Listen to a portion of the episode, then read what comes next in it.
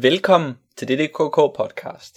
Vi er Dan, Jack og Anders, og i dag skal vi tale om dokumentarfilmen Salesman fra nitten niogtres, om Nintendo D S-spillet Atelier Annie: Alchemists of Sera Island, og om Arthur Millers teaterklassiker Death of a Salesman. Men først, et kort citat. Er de værre end hans sønner? Da han bragte handel i hus, da han var ung, var de altid glade for at se ham. Men nu hans gamle venner, dem som holdt så meget af ham og altid gav ham en bestilling, når det kneb, de er pensionerede eller døde. Han kunne engang få seks syv aftaler i hus i Boston på en dag. Nu tager han sine kufferter ud af bilen, slipper dem tilbage og tager dem ud igen, og han er dødtræt. Han taler i stedet for at gå. Han kører tusind kilometer, og når han når frem, er der ingen, der kender ham længere. Ingen, der byder ham velkommen. Og hvad sker der i en mands sind, når han kører tusind kilometer uden at have tjent en rød øre? Er det noget under, at han taler med sig selv? Er det? Når han er nødt til at gå til Charlie og låne halvtreds dollars og lade som om over for mig, at det er hans løn? Hvor længe kan det blive ved? Hvor længe? Kan I se, hvad jeg sidder her og venter på? Og I siger, at han har en svag karakter. Den mand, som altid har arbejdet for jeres skyld. Hvornår får han sin medalje for det? Jeg er faktisk ikke helt sikker på, hvad det er, du sidder og venter på, Dan. Det lyder som, du har ret godt styr på husholdningen i hvert fald. Jeg er en meget oprørt kone, ved I nok. Ja, på de skrå brædder. På de skrå brædder. Som vi jo skal stå lidt på i dag. Eller, det er faktisk noget andet, vi skal. Vi skal nærmere stå øh, uden for døren for folk. Sådan på den der mærkelige måde, hvor man ringer på. Og så åbner de døren, og så vil man sælge dem noget. Ja. Ja. Det er nemlig rigtigt. Det var, øh, det var fra Death of a Salesman, som jo er en af de der klassikere, som vi så godt kan lide. um, og det er vores øh, sidste emne for i dag, som han omhandler en sælger.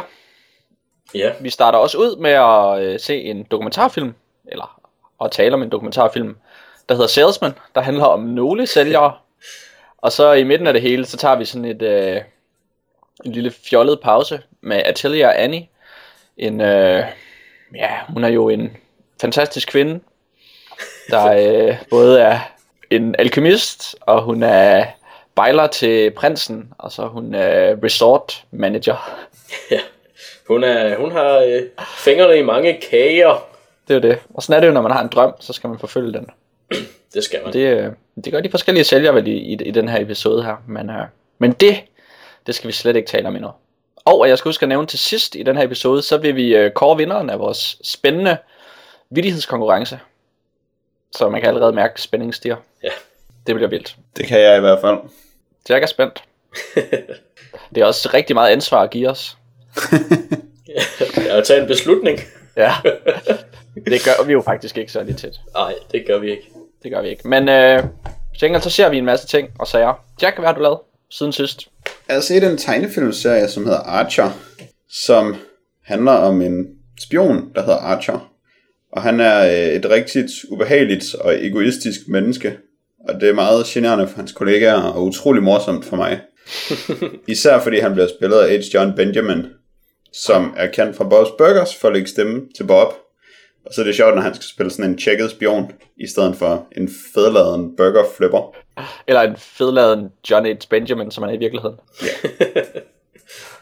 Det, det kunne han også spille. Ja. Men i hvert fald, det er, det er en virkelig sjov tegnefilmsserie, som jeg blev meget glad for at opdage ved et uheld. Den er ret gammel, er den ikke? Den er i hvert fald i gang med sin fjerde sæson. Mm. Så det vil i de fleste tilfælde betyde, at den er mindst fire år gammel.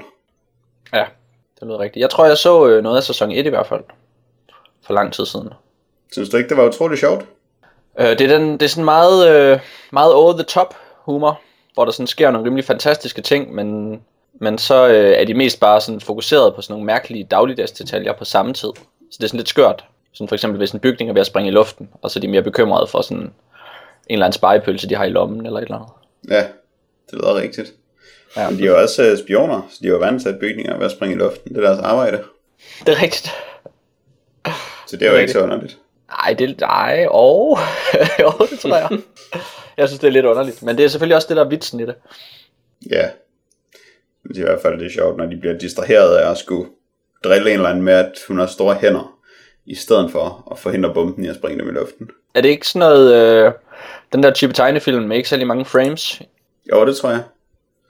Jeg ved det ikke, det ser lidt mærkeligt ud, sådan når man kigger på det. Jeg ved ikke, jeg, jeg tror ikke, man kan sige noget pænt om måden, det er tegnet på. Nej, vel? Fordi øh, der er jo nogle af de der tegnefilm, som bare bygger på fotografier. Um, der er en, der hedder noget med en mager. Kender I den? Jeg tror, det er en Adult Swim-serie. Kender ingen andre af de der tegnefilm end Archer. Okay. Måske Bob's Burgers, hvis den tæller. Det gør den ikke. Bob's Burgers er en Fox-serie, som er sådan, ja, lidt højere, øh, lidt, lidt flere forfattere og lidt øh, højere production value, tror jeg. Fancy pansy. Ja. Ja. Jeg kan ikke lige huske, hvad de hedder, men der er en serie af sådan nogle, øh, sådan nogle lidt billige, gakkede øh, tegnefilm, hvor det virker som, at meget af det er baseret på fotografier, som der så er kørt gennem et filter, og så, så har man det. Eller så tegner man bagen på det. Der er mange af baggrundene, der er det i hvert fald, som er fotografibaseret. Og så er der også nogle gange sådan noget tre D-grafik, som kommer ud af det blå, når de fx skal køre i bil. Så det er sådan lidt hulter til bulter. Mm. Men det er også lidt mærkeligt, at du ser sådan noget, ikke? Hvorfor? Det plejer du ikke, det plejer du ikke at gøre. Nej, det er rigtigt, det gør jeg ikke. Det er fordi, jeg synes ikke, det plejer at være sjovt. Men det er sjovt, at Archer har en butler, der er på heroin, og så skal han have nogen til at sætte noget Charles Mingus på, når han skal fikse. Det er da en sjov vits. Det kan jeg godt se. Den er i hvert fald øh, glad for den. Ja, det er, altså, jeg, er jo ikke, jeg ser dem jo ikke, så jeg ved jo ikke, om jeg synes, det er sjovt, eller om det er noget for mig. Archer er sjovt. Det er noget for mig. Hvis den er ligesom andre tegnefilmserier, som er sjove, så vil de også være sjove for mig. Men mindre er det bare, fordi jeg er så lidt forberedt på det, fordi jeg ikke kender noget til det. Ligesom når jeg skal spille skydespil. Det kan jeg godt se. Har du set Aqua Teen Hunger Force? Nej. For det kunne også godt have sådan en heroinvits med Charles Mingus. Det kunne det vist. Det er noget med, at der er mange, øh, altså rigtig mange popkulturelle referencer og kulturelle referencer i Archer, ikke? Og hvor mange af dem også går over ens hoved. Jo, men jeg, jeg ved ikke helt, hvor meget jeg synes, det er det egentlig.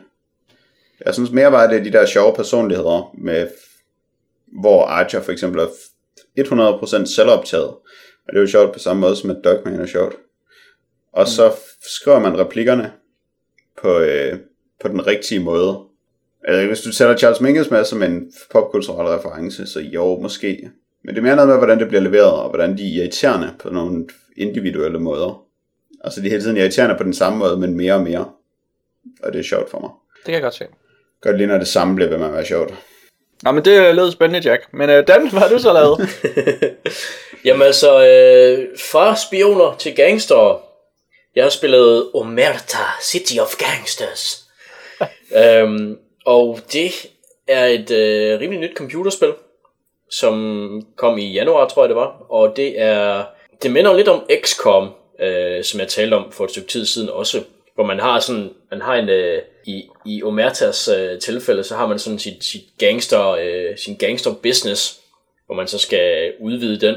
Og så er der så nogle, øh, nogle øh, slåssemissioner, hvor man så er i gang med sådan noget turbaseret kamp, hvor man så slås mod politiet, eller rivaler, øh, rivalgangster, eller Ku Klux Klan, eller et eller andet. Og øh, det er, øh, det har jeg det lidt mærkeligt med. Øh, ikke at slås mod Ku Klux Klan, det er fint nok, men altså, jeg har det lidt mærkeligt med spillet, fordi at det er som om, at, at det er rimelig kedeligt, men at jeg alligevel bliver ved med at spille det. Ja, det lyder også mærkeligt, Dan. Ja. Jeg har det som om, at det er måske fordi, jeg meget, meget gerne vil have, at det skal være godt. Og så, så håber jeg bare på, at det på et tidspunkt bliver godt. Har du det som om, at du er tæt på at gennemføre? Nej. Okay. Det har jeg ikke. Jeg har det måske stadigvæk som om, jeg ikke er helt ude af starthullerne. Og så regner jeg med, at så, så sker der et eller andet, så jeg, så jeg får lov til at spille det sådan ordentligt. Altså nu har du også lige spillet Atelier Annie, som vi skal tale om senere. Det lyder også lidt som det samme som det. Hmm, det kan godt være. Så måske har du bare for meget. Det kan være, det er det. Men der er også nogle flotte billeder af ens gangster i det. Ja, det er der. Det ville godt kunne få mig til at spille lidt mere, for at få nogle flere flotte billeder af gangster. Ja, altså der er, der er, nogle, der er nogle lidt charmerende gangsteragtige ting. Altså synes, fotografier jeg... af gangster, man unlocker, ja. Eller hvad?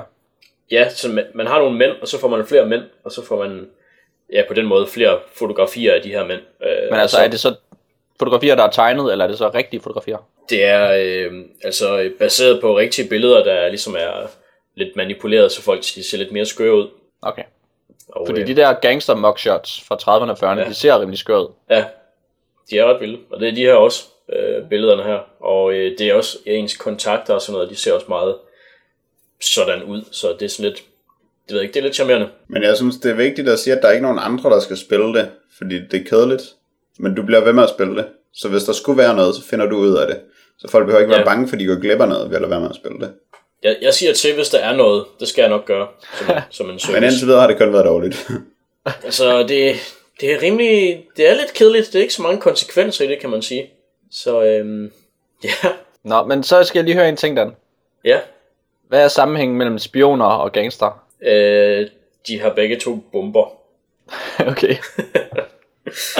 Nå, men øh, apropos bomber, så har jeg øh, set fjorten film. Uden nogen bomber i nogen af dem. Hmm. Så hvad er oddsene lige for det? De kan ikke så være store. Tænker, der er en bombe i noget af det, der er der garanteret. Der er lidt en bombe i Les Misérables faktisk, på et tidspunkt. Aha. Så apropos øh, bomber, så har jeg set Les Misérables. Og så tretten andre film uden bomber. Øhm, Les Misérables, den nye, er det ikke en musical egentlig? Jo. Hvordan har du det med det? Hvordan ved du mig noget? Jeg husker... Øh...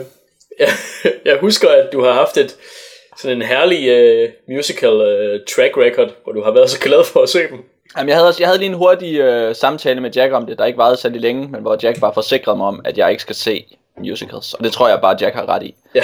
Så det er måske ikke nødvendigt for mig sådan at kritisere den, fordi jeg kan ikke engang sige noget intelligent. Jeg kan bare sige åh! uh, ja.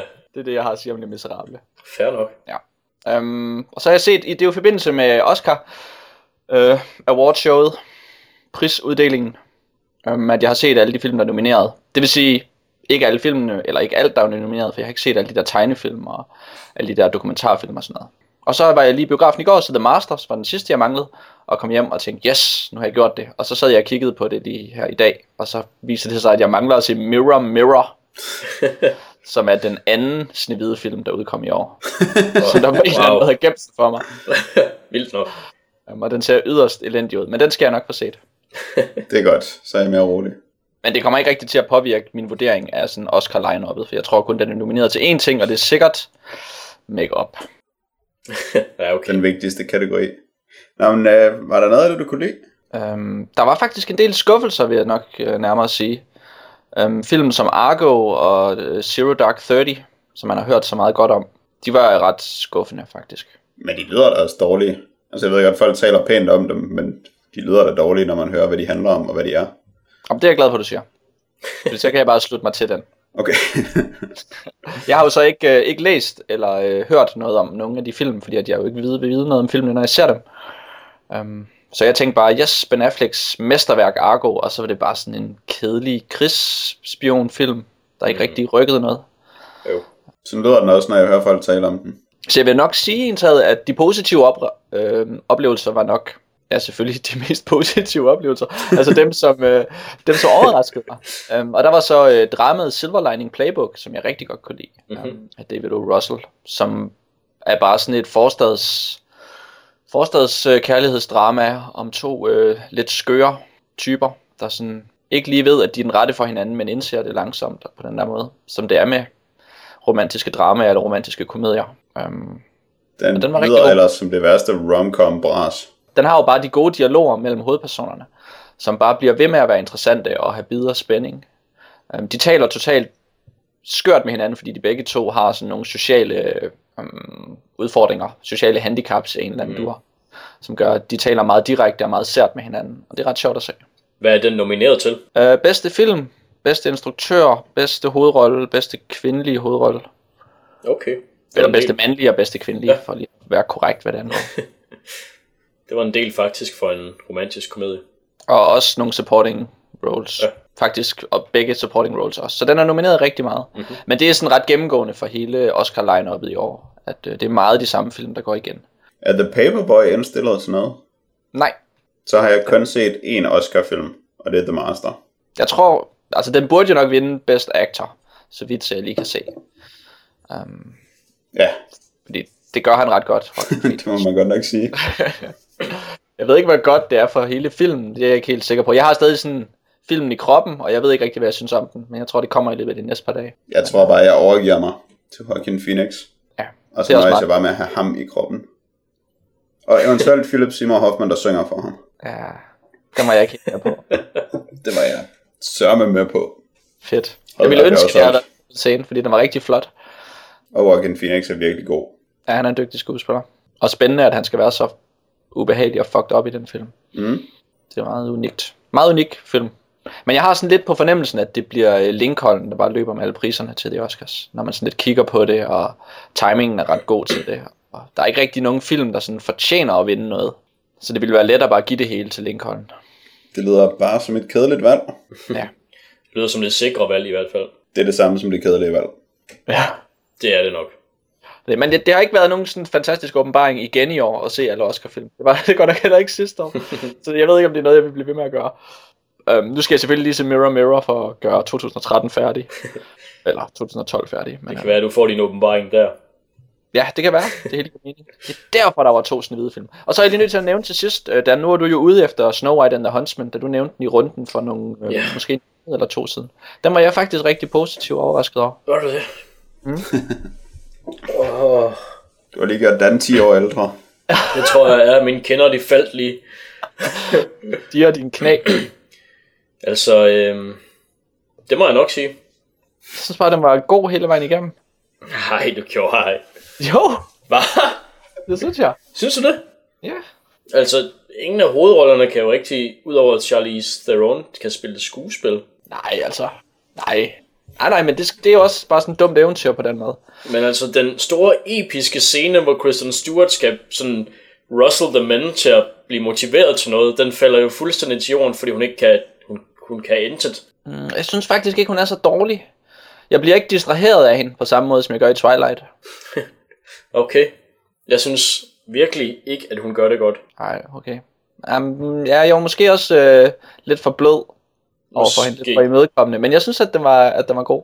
Så okay. Den er bedre end Hobbiten. Øh, okay, det, det, det tror jeg ikke. Eller det synes jeg ikke, fordi jeg, jeg havde det sådan rimelig sjovt, da jeg så Hobbiten, og jeg havde det ikke særlig godt, da jeg så Snow White and the Huntsman. Det det. Men jeg tror også, resten af verden er med for den. Ja. Det var sådan lige sådan, jeg oplevede det. Så. Jeg havde forventet, at i hvert fald lidt flere øksemord fra Chris Hemsworths side. Øh, ja, jo. Men den er bare så, øh, så godt fortalt, synes jeg. Det hele, det hænger meget godt sammen i den. Og så har den de der, de der små twists på, på en klassiker, som jeg også synes er meget gode. Så. Jeg synes ikke, der var nogen twists i den. Og dværgene er gode. Dværgene er rimelig gode, det er rigtigt. Ja.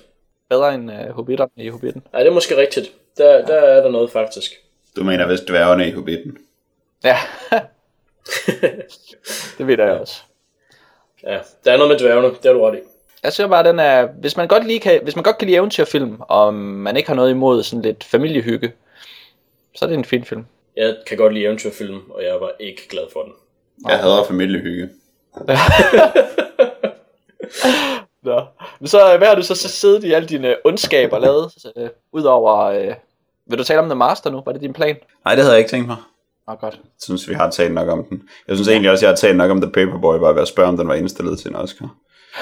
Jeg har spillet et øh, computerspil der hedder Path of Exile, som er en, en såkaldt Diablo, som er øh, gratis at spille. Og så det er vist ideen at man skal mikrobetale for det på en eller anden måde, selvom det er rimelig svært at finde ud af, hvor man skal give dem penge henne. Øhm, det er øh, ligesom Diablo to, bare øh, nu om dagen. Jeg ved ikke helt, om grafikken er flottere. Grafikken er lige så flot, som jeg husker Diablo to's grafik, men alle ved også, at grafikken er fuldstændig lige meget i et computerspil. øhm, de har lavet sådan nogle små justeringer af systemet, som jeg synes er rimelig smarte og rimelig intelligente meget af tiden. Men det er måske også rimelig kedeligt at høre et radioprogram om det. Øhm, Men hvis man kunne lide Diablo to, så tror jeg, man vil kunne lide Path of Exile. Og det er gratis, hvilket er ret sejt. Er det ikke i beta? Jo, okay. Men åben beta. beta siden treogtyvende januar. Så det er lidt, det er lidt buggy indimellem, men øh, jeg har ikke rigtig opdaget nogen spændende bugs. Der har været sådan lidt med, om man kan ramme uhyrene. Nogle gange så rammer man sådan en anden zombie, end den man sigter på, på sådan en mærkelig måde. Det var da satans. Ja. Men det er rimelig meget små ting, synes jeg. Jeg har ikke oplevet nogen øh, dealbreakers. Der var en dag, hvor jeg blev... lukket ud, og så skulle jeg stå i kø i to eller tre minutter, før jeg kunne spille igen. Det er nok det værste, der er sket. Det er ikke så slemt. Nå, men så er det bare lige så godt som Diablo to? Er det så, er det så let at sige? Altså, så let er det ikke at sige. Øh, og jeg synes, altså det har jo heldigvis nogle ting, som er så tilpas anderledes, at det er ikke ligesom at spille Diablo to. Man har det som om man spiller et andet spil. For eksempel fordi man har øh, level up gridded fra øh, Final Fantasy ti. Det er en rimelig en sjov tilføjelse. Og så sådan nogle andre ting, hvor det bare er anderledes, så man er stadig nysgerrig efter, hvordan systemet fungerer.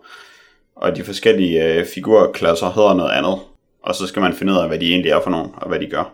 Og så kan de let alle sammen være hinanden, så det virker som det et utroligt åbent system, der kunne føre til alt muligt fedt, som jeg håber, at spillerne vil finde ud af.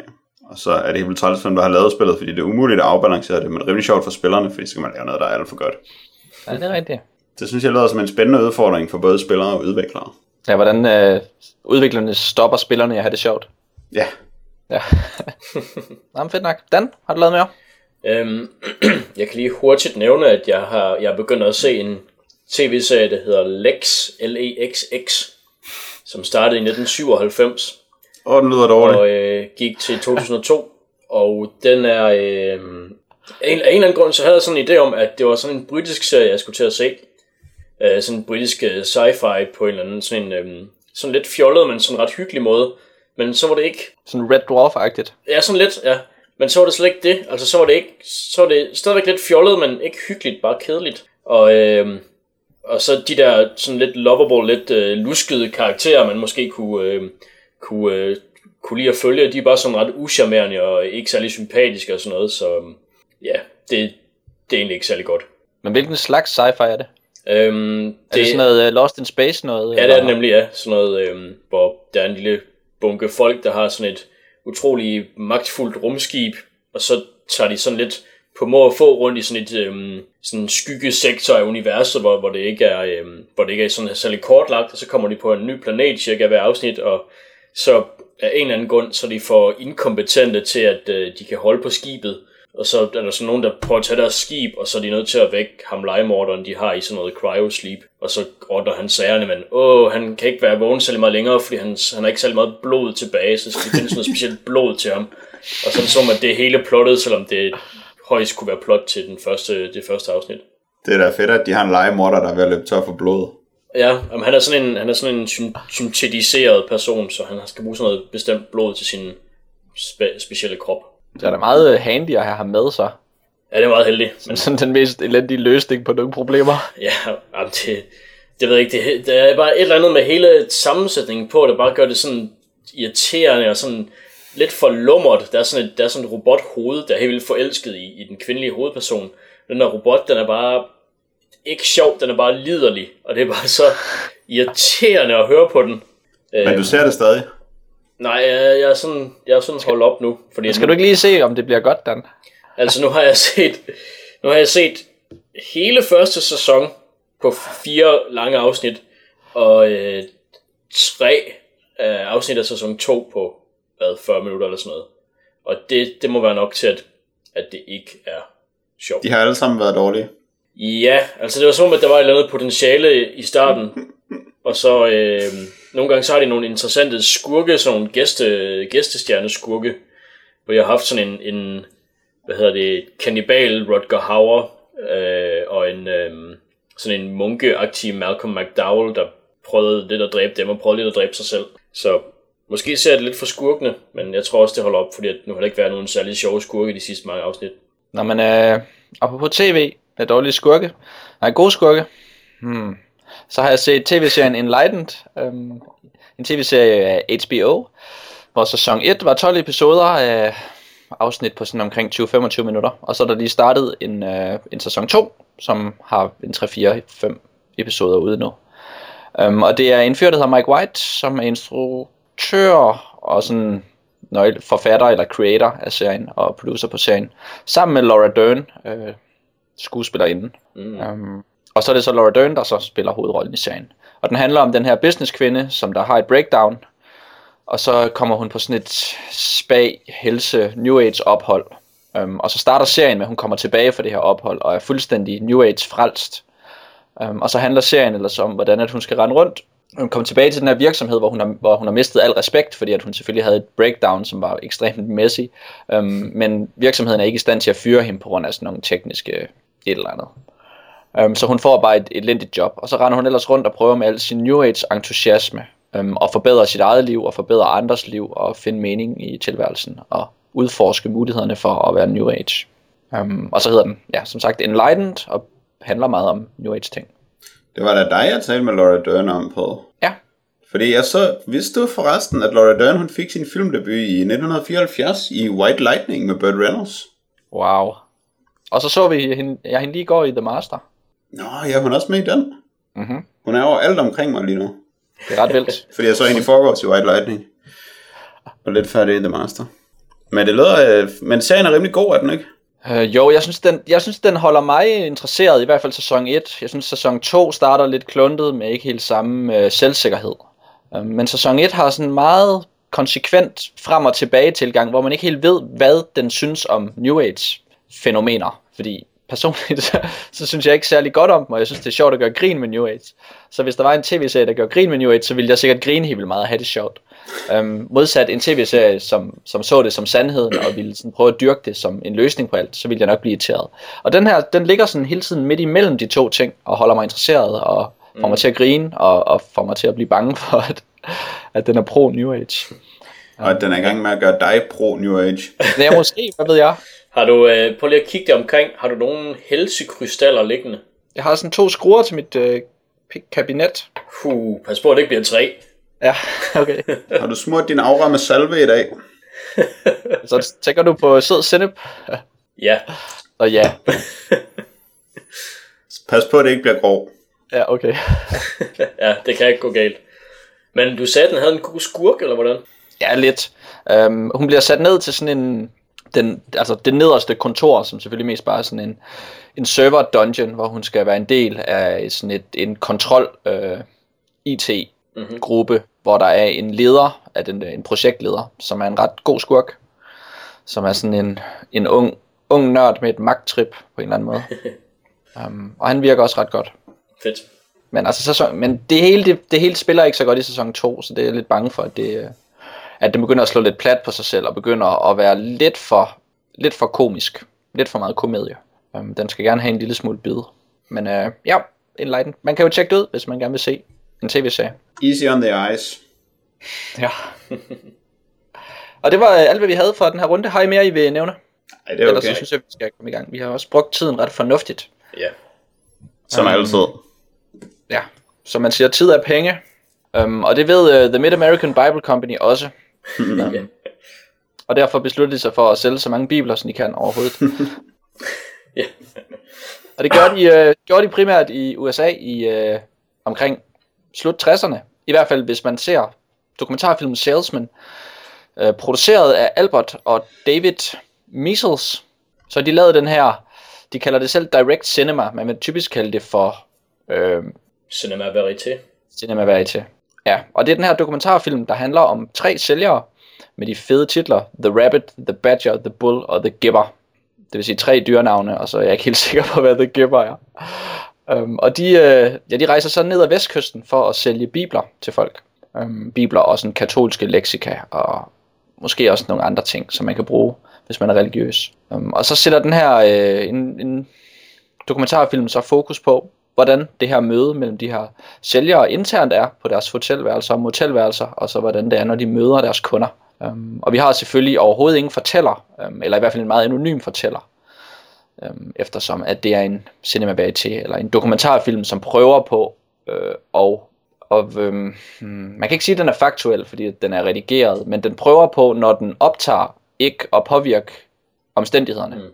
mens den optager. Um, og det skaber så en Måske en speciel oplevelse af, en, at man kommer ind nogle steder og ser en virkelighed, som der ville være svært at se normalt. Um, så det kan vi jo tale lidt om, men jeg tænkte faktisk, at jeg lige ville starte med at høre, hvad, hvad I egentlig synes om dokumentarfilm. Fordi du har talt en del om dokumentarfilm, Jack, i den her podcast. Og Dan, det har du overhovedet ikke. Mm, nej, det er ikke noget, jeg opsøger, vil jeg sige. Nej, hvornår så du sidst en dokumentarfilm? Udover The Salesman? Mm, ja, altså det er egentlig ikke forfærdeligt længe siden. Øhm... hvor Jack anbefalede mig en, øh, en film om øh, de her irske øh, travelers øh, i England, som rejser rundt og kommer i nævekampe. og øh, ja, så det er, ikke, det er egentlig ikke særlig mange uger siden, at jeg har set en. Så du kan godt lide at se dokumentarfilm? Ja, altså, det, jeg, jeg har ikke... som sagt, det er ikke noget, jeg opsøger, men, men altså, jeg har set gode dokumentarfilm, og jeg har set dårlige dokumentarfilm, ligesom jeg har set gode øh, fiktionelle film og dårlige fiktionelle film. Ja, det kan jeg godt se. Det har jeg også. Godt for os.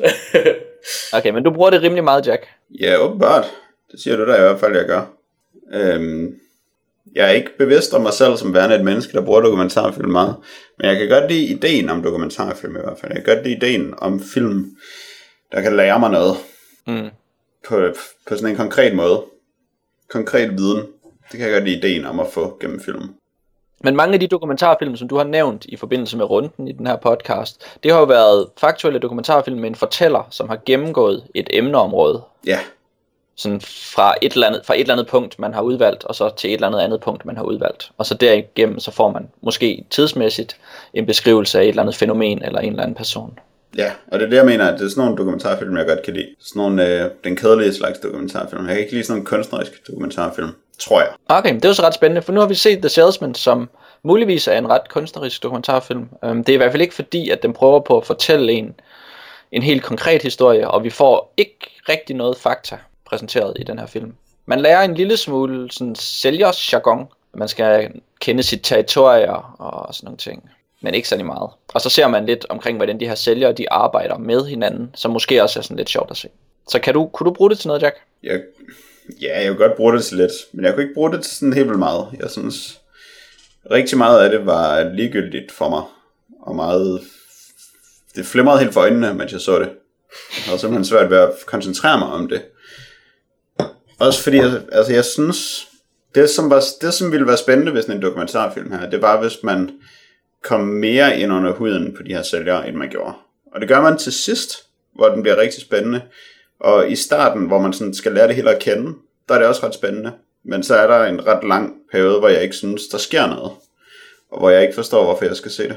Og der føles ja, okay. Det meget langt og kedeligt. Ja, det kan, vi kan jo lige prøve at se lidt nærmere på det, øhm, det du nævner her. Fordi det hænger nok meget godt sammen med, med de andre ting, man kan sige om, fil, om filmstrukturer. Men Dan, hvad, kunne du bruge den her film til noget? Eller... Eller er det god underholdning at se Salesman fra nitten niogtres? Øhm, altså, jeg var egentlig underholdt et godt, et godt stykke af tiden. Øhm, men jeg synes også, at der var noget ved den, der gjorde mig ret udmattet. Øhm, måske er det, fordi at den har en midte, som, som altså virkelig nærmest kun er, er én ting. En blok, der, der måske kunne være kortere. Øhm, men det skal siges, at jeg så den efter at have læst Death of a Salesman. Og så sad jeg og forestillede mig... at, øhm, hvad hedder han, The Badger, ham Paul Brennan, ham sælgeren man følger, så sad jeg og forestillede mig, at han var hovedpersonen i Death of a Salesman, og øh, så var den ret spændende på den, på den kant. Jeg tror ikke, du er den eneste, der har forestillet sig det, fordi folk, der omtaler den her film, de nævner den hele tiden i sammenhæng med Death of a Salesman. Ja, okay. Det, ja. det, giver, det gav i hvert fald rimelig god mening for mig, og så, øhm, så var der nogle, nogle måske ting der igennem, som der ligesom åbnede op til at, at have en vis betydning, udover hvad der blev præsenteret, og øhm, så var det, jamen så, det ved jeg ikke, så, så var der et eller andet lidt charmerende ved at se sådan nogle tresser gutter med høje bukser, der røg hele tiden, og gjorde nar af de der øh, kunder, når de øh, sad på deres hotelværelser og sådan noget. Ja, og kom med irske citater hele tiden. Ja. Irske parodier. Ja.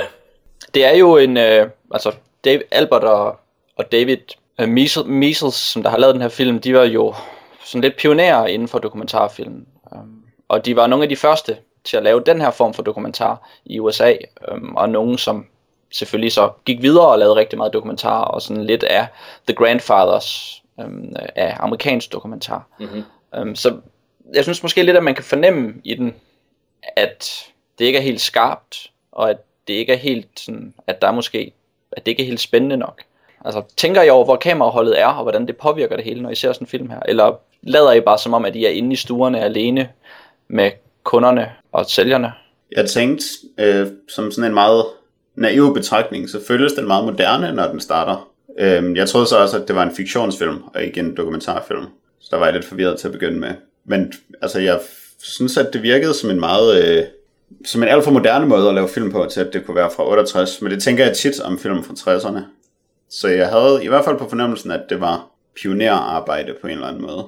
Og ja, så tænkte jeg også over, kameraholdet, især i de scener sammen med kunderne, fordi jeg forstår godt, hvordan man vender øh, emnet for sin dokumentarfilm til, at man altid er der, og så øh, holder de op med at vide, at man er der. Men det var mere, når de sådan kom ind i de der hjem hos folk, og det virkede som, at folk havde nogle rimelig øh, tunge og triste overvejelser over mange af de der køb, og det var sjovt at se, hvor meget de kunne vise det frem for filmholdet. Og så var det sjovt der, hvor man kunne se kameramanden. Hvor kunne man det? Han står og filmer en, der står og snakker ved siden af badeværelset på et tidspunkt. Og så er han sådan i spejlet. Nå, lige fedt. Fuldstændig i spejlet. Fylder hele spejlet, er sådan midt i det. Sjovt. Og det var meget, og det virkede meget som om, at han var bevidst om det, men samtidig så havde de været så usynlige i hele filmen. Så det var meget skørt, at han bare pludselig var der. Det var en rigtig god effekt. Ja, fordi alle scenerne starter jo med, at de her, at man følger en sælger, og så går han op til en dør, og så ringer han på, og så filmer de udefra. Mm-hmm. Altså de står sådan typisk på verandaen der, og så har sælgeren en hurtig samtale med en kunde, øhm, og så hvis, øh, hvis kunden er interesseret i at, at se de her displayvarer, som de har, så kommer sælgeren jo så indenfor og sætter sig ned, og så, kommer, og så klipper vi, og så er vi inde i huset, så vi ser ikke ligesom den der overgang, hvor man må formode, at der er en eller anden form for, hey, hvorfor er der et tv-hold her, yeah. samtale, som man jo nok lige skal have med folk, når man kommer ind. Den springer vi jo så over, og så kommer vi så direkte ind i stuen, og så er de i gang med at sælge en bibel til typisk en eller anden husmor, ja. Som skal prøve. Det er sådan en meget sjov øh, dans, der er om det, fordi husmoren er på en eller anden, en eller anden grund interesseret i at få dem ind i stuen og tale med dem. Men husmoren vil hele tiden undgå at købe noget, ja. Og så trækker det bare ud. Og så nogle gange, så bruger de helt vildt lang tid på at prøve at sælge noget til folk, som ikke vil have det i sidste ende. Og så bliver sælgerne selvfølgelig mega sure. Ja. Um, Det, det virker sådan lidt fjollet, faktisk. Det gør det, men jeg tænkte, den måde, jeg rationaliserede det på, var, at øh, der er det samme høflighedskoncept. Så når man taler med en sælger nu om dagen, hvor man ikke sådan har lyst til bare at smide røret på, for eksempel. Mm. Og så tænker jeg, at det her, det er i gamle dage, så der var folk mere høflige. Og så synes man ikke, man kunne sige nej. Mm. Også fordi de jo altid lige har, øh, altså de har jo narret folks adresse fra dem hen ved kirken. Og så har folk sådan på, så er folk på en eller anden måde gået med til at få dem indenfor. Fordi de første gang bare sådan, skulle give deres adresse, og så var det nemt at slippe væk fra nogen uden at virke uhøflige. Og så står de der, og så har man givet dem sin adresse, og de har kørt helt derhen og sådan noget, så man er lidt nødt til at have dem indenfor. Jeg tror, ja, jeg tror det er rigtigt. Det er også, hvad jeg tænkte, at, at der er et eller andet høflighedsprincip, som gør sig gældende med, at øhm, nå, men nu er de her jo, og de er sikkert kørt langt, og de er sådan nogle overvejelser. Så jeg tror også, man ser i hvert fald et af tilfældene, at de sidder og drikker noget kaffe sammen med sælgeren og sådan noget. Ja, hvis ikke flere gange. Hvis ikke flere gange, ja. ja. Den har lidt to historier, den her film fortæller. På den ene side, så er det det her overordnede portræt af, hvad der foregår, når en sælger møder en kunde. Og man kan sige, det, det som jeg forestiller mig, filmen vil, vil prøve at fortælle os, det er lidt svært at sige, fordi man enten ser den med sådan nogle øh, samfundsmæssige øh, briller, som, som forholder sig til, hvordan samfundet var i nitten niogtres. Eller også så ser man det med, med de her meget sådan antropologiske, historiske briller, hvor det bare er sjovt at se, hvordan de var dengang. Um, så det, det bliver lidt svært at sætte sig ind i sådan filmens sådan meget politiske budskab. Um, men hvis det er der, eller hvis, hvis man indimellem lægger mærke til det, så, så er det vel en kritik af, hvordan sælgere sælger ting. Er det det? Ja, det sådan ser jeg det. Sådan ser jeg det ikke. Nå. Jeg har ikke tænkt over, at det kunne være en, en kritik af sælgere på den måde. Så du holder med mig? Så jeg synes ikke, at de bruger ufine metoder? I, i filmen, eller i, altså sælgerne. Det synes jeg naturligvis det gør, øh, ligesom mange telefonsælgere også gør. Men jeg ved ikke om, altså jeg ved ikke om, altså det, men det er bare som det er established. Altså det synes alle hele tiden. Så jeg ved ikke om det, det, her, noget... det, det her var jo den første dokumentarfilm der gjorde det her. Ja, men altså også når jeg mener når, når folk selv i tresserne selv før den her film øh, møder en sælger og tænker ah, for helvede, en sælger, nu skal jeg til at sidde og komme med undskyldninger, hvorfor jeg ikke vil have deres bras. Altså, det tror jeg også, det, det har de tænkt før, den her film er blevet, øh, er blevet lavet, ikke? Det, for, eller for mig i hvert fald, så er det sådan lidt sådan en, en på, noget, der på forhånd givet, at de her sælgere, de vil gøre, hvad end de nu kan, for at sælge deres, øh, deres produkt. Ja, okay, så lidt på samme måde, som når et, øh, et eller andet afsnit af et, et, et sådan nyhedsmagasinprogram på D R eller T V to handler om, at der er en eller anden sælger, der har snydt nogen. Og så skal vi lade som om, at, at det er totalt for dårligt, og vi er alle sammen forarvet over, at der kan være en sælger, som vil prøve at snyde nogen. Men på den anden side, så ved vi godt alle sammen, at sælgere bare prøver at snyde nogen hele tiden. Jeg synes bare ikke, at de snyder særlig meget af de her sælgere. Jeg synes ikke, de bruger den slags ufine metoder. Jeg synes, de bruger sælgermetoder, hvilket er ufine nok i sig selv, men samtidig har jeg også så meget forståelse for sælgernes motivation for at gøre det. Altså, de har jo også en familie, som de skal brødføde. Og det gør de så ved at have det her job, og det job gør man på den måde, hvor man prøver at få nogen til at købe noget. Især at få nogen til at købe noget, som de ikke har lyst til. Fordi hvis folk har lyst til at købe det, så ville det være let nok. Mm. Og så er der nogle måder, man prøver at overtale folk til det. Er det det? Fordi den her film har, altså det er jo et, et sjovt eksempel, at det er bibelsælgere. Og så når de kommer op til folks dør, så siger de, ja, det er mig fra kirken. Ja.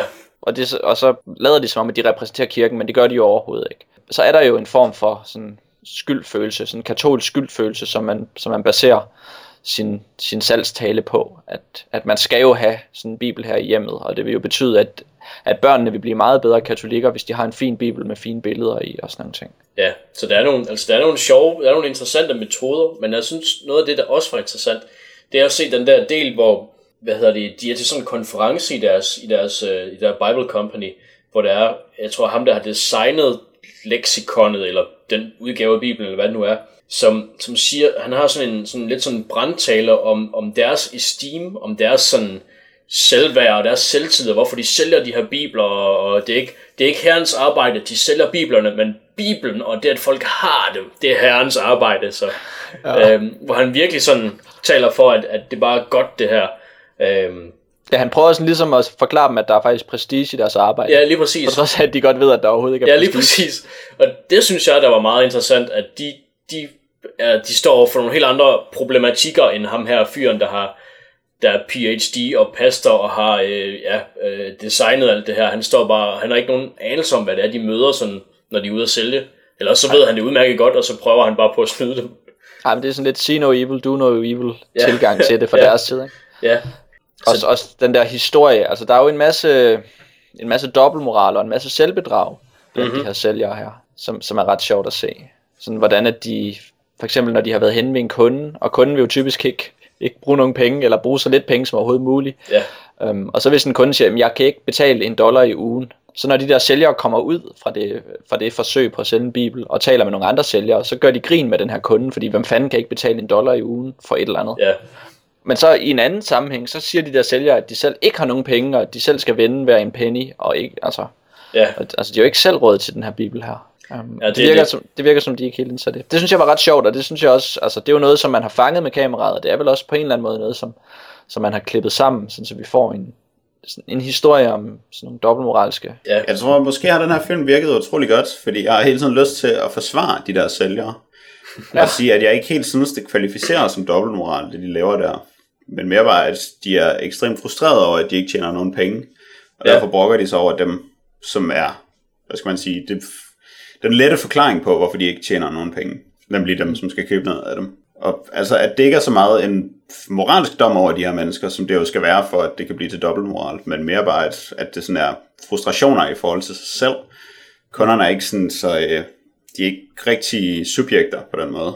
Ja, jamen jeg tror, jeg tror det er rigtigt nok. Altså den, den fremstiller dem jo med både deres, hvad kan man sige, deres negative og deres positive sider, altså og viser det her erhverv som værende sådan rimelig frustrerende og rimelig hårdt. Ja, når man kun arbejder på kommission. Og det, det synes jeg faktisk, det var, øh, det var ret interessant at se. Og så synes jeg også, det var selvfølgelig interessant at se deres, ja, altså deres møde med kunderne, hvordan det forløb på det tidspunkt, og jeg synes, der var, der var noget, jeg frydede mig rigtig meget over.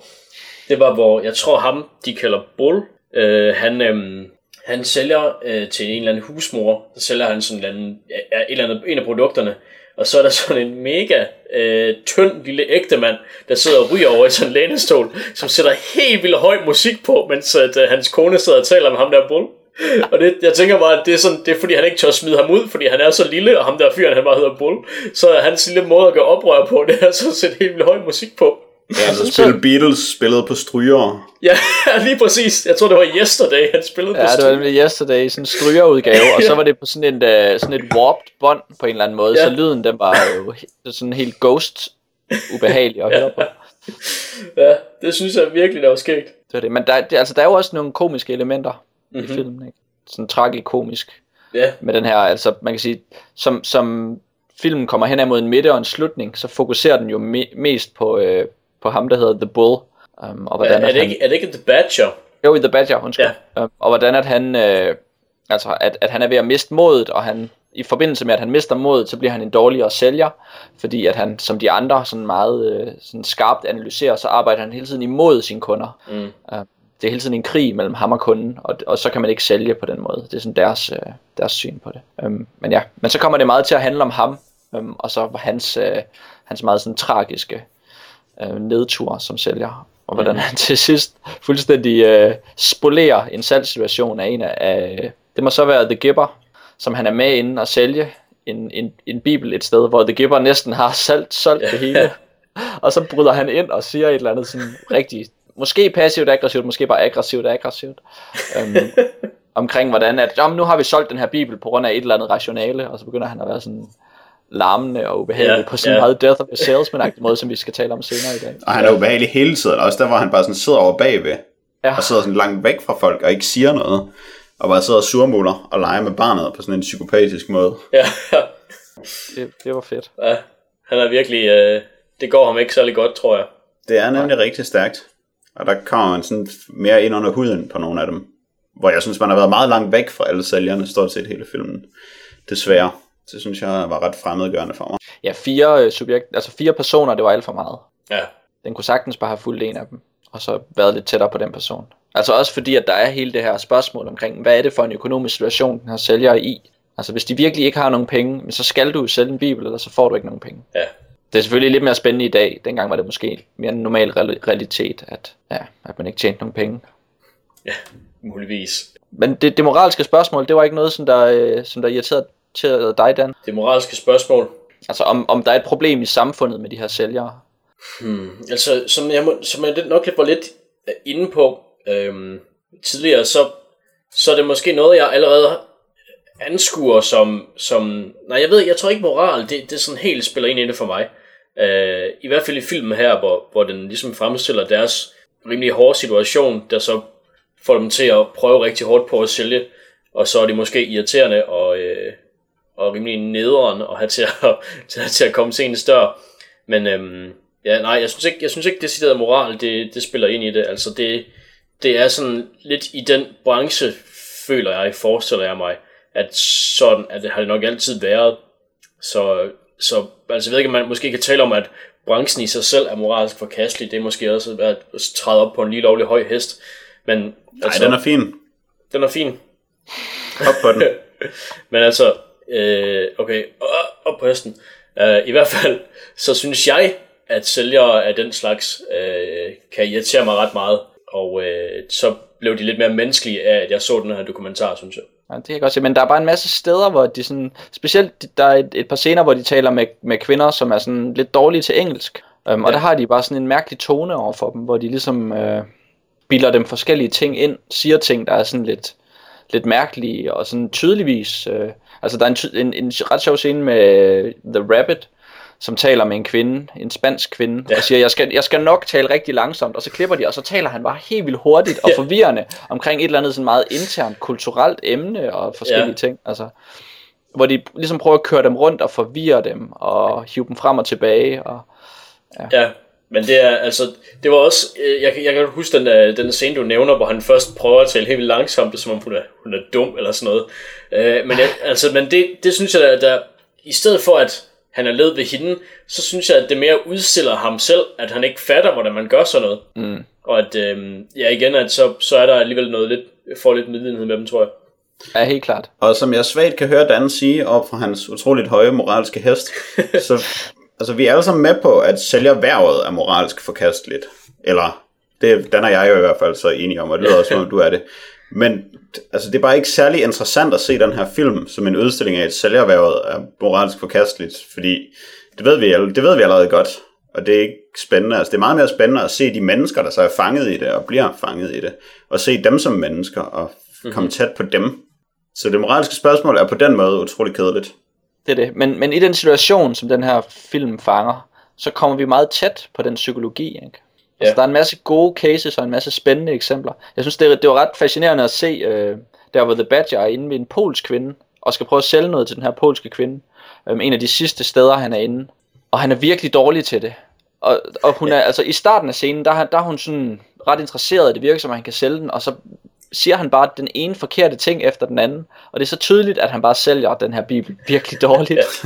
Og så kommer han ud fra den situation, og så er han sådan helt vildt sur, og så siger han, man kan aldrig sælge noget om eftermiddagen, og slet ikke på en onsdag. Onsdag er jo umuligt at sælge ja, noget på, ja. og sådan noget.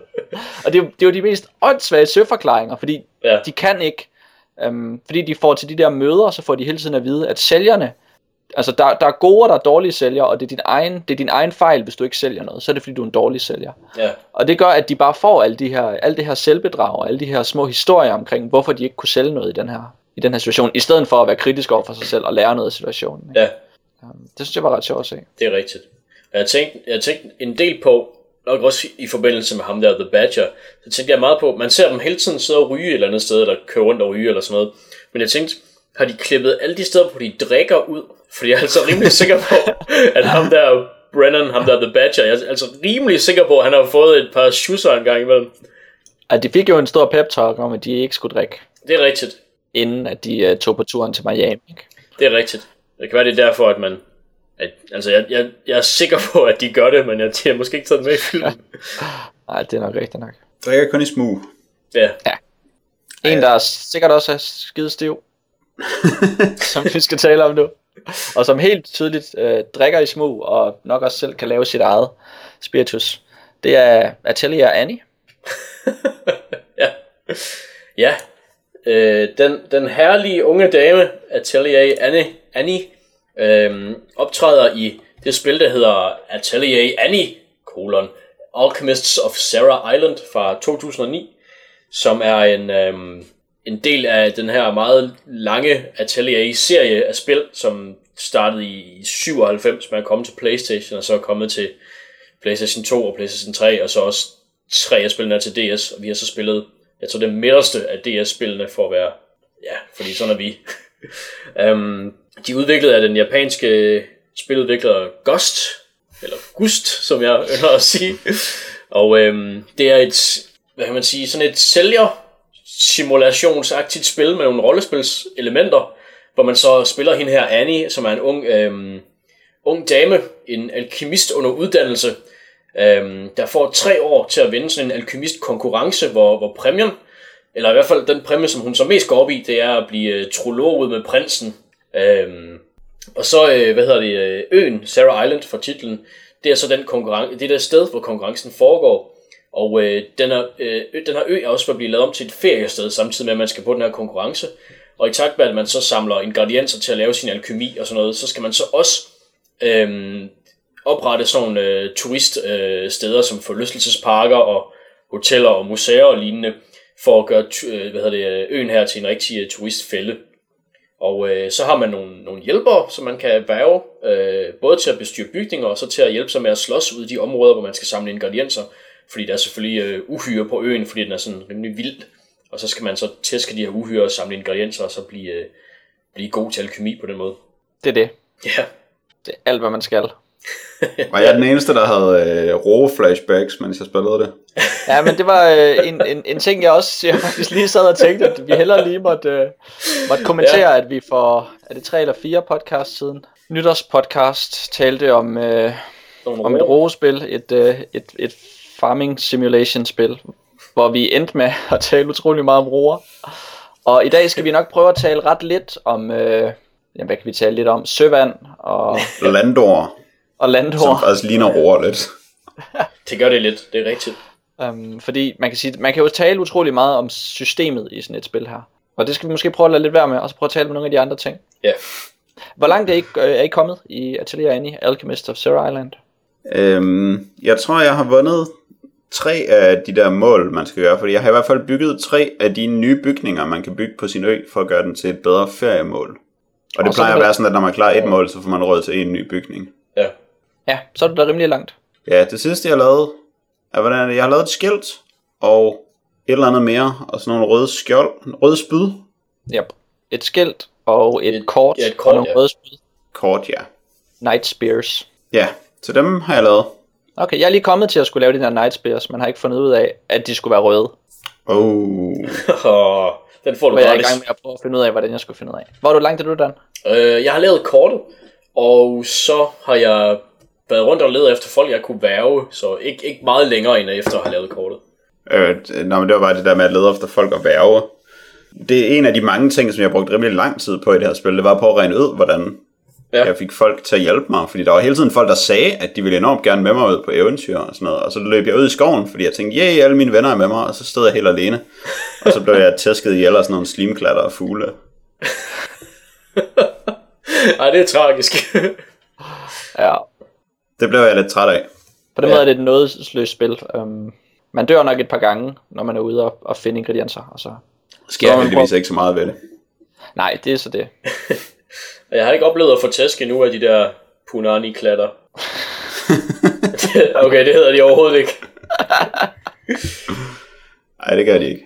Jeg døde også for første gang her for nogle timer siden. Okay. Da der er unlocket et, et tredje område, og så kom jeg op, og der er heldigvis sådan, hvis man holder Y i bund, så, øh, så, så er der sådan en auto-fight-funktion, auto-battle-funktion, oh. og så slåser de bare helt vildt, uden man skal trykke på noget. Og det er virkelig kedeligt at slås i spillet.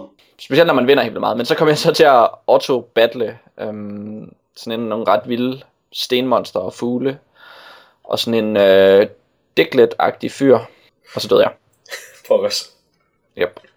Hvad var det tredje område, du fandt? Det er sådan en forest. Okay, det var det også for mig. Jeg var bare i tvivl om, om der kunne være forskel på, hvilket man fik. Ja, det lyder lidt som om, at der kan være forskel på nogle ting, men ja. Altså, det er jo et, et sjovt spil, fordi den eneste sådan, enhed, der er i spillet, det er bare dage. Og man mm. ved, at, at for hver seks måneder, så får man en ny opgave. Um, og så når man har klaret seks opgaver, og der er gået tre år, så er det færdigt, og så skal man se, om man er den bedste alkymist. Og hvis man er det, så bliver man gift med prinsen. Um, yeah. Så på den måde, så er det vel sådan et uh, Princess Maker-agtigt spil, hvor det jo faktisk gælder om at blive gift. Men det er jo ikke rigtigt, fordi at man skal sådan bruge særlig meget tid på at forbedre sig, eller gøre sig selv til en god kone, eller en god prinsesse. Man skal bare lave seks gange god alkymi. Ja, man skal være en god alkymist, så bliver man, så bliver man godt gift, åbenbart. Ja. Og det er da meget, øhm, altså, det, det, er sådan, det er sådan lidt mærkeligt, at, at at det er det, man skal til for, eller at præmien er, at man bliver gift med, med en prins måske, men det ved jeg ikke, jeg synes, det var præsenteret på sådan en måde, så det var lidt sjovt, øh, da, jeg, da jeg spillede det, fordi at hende her, Annie, hun er jo startet med at være en rigtig dovenlags, der bare ligger og drømmer om at blive gift, ja. Og så øh, blev hun så smidt ud på den her ø, fordi hendes øh, bedstefar siger, at hun også skal blive en alkymist, og så som incitament til, at hun rent faktisk har en, ja, at hun har en motivation, så er det så øh, også lige, at, øh, at så kan hun blive forlovet med prinsen, hvis hun er god. Så det synes jeg, der var lidt... Øh... Jamen, jeg synes, det her spil er rimelig åndssvagt. det, det synes jeg ikke, der skal være nogen tvivl om, at, at, at det er. Altså. Øh, og jeg sad lidt og tænkte over, hvorfor jeg spillede det. Og jeg tror, at den eneste grund til, at jeg spiller det, det er, fordi jeg har sådan en sær fascination af spillet. Fordi at det er så vilkårligt og mærkeligt. På den måde, at man skal være en god alkymist og en resort manager, så man kan blive gift med en prins. Ja. Det er simpelthen så mærkeligt, den blanding. Ja. Det er virkelig fjollet, men det, det synes jeg, det ved jeg ikke, det, indtil videre har det været ret charmerende for mig i hvert fald. Nu er jeg heller ikke så langt i spillet endnu, det kan godt være, man bliver træt af det. Det er også meget charmerende, men det er desværre også fuldstændig hjernedødt, på samme måde som Harvest Moon er hjernedødt. Altså det er jo ja. bare at løbe et sted hen, og få et job, og så løbe et andet sted hen, og samle tingene. Og så løbe et sted hen, mm. og lave det, man skal lave, og så løbe tilbage og aflevere det. Ja, fordi i realiteten, så handler det om, at man står inde i, øh, hvad hedder den, Guild of Adventures, eller sådan noget. Eller hvad, hvad kalder de den? Der hvor man... Ja, det er Adventurous Guilds, hvor man kan få jobs ind i byen, men også ens tilbygninger. Nå, ja, okay. Jamen, der har jeg så ikke haft nogen tilbygninger med jobs, jeg kunne klare. Jeg har haft et hotel, og der ville, de ville have sådan noget vild mad, jeg ikke kan lave. Så jeg kan ikke finde ud af at lave stor mad.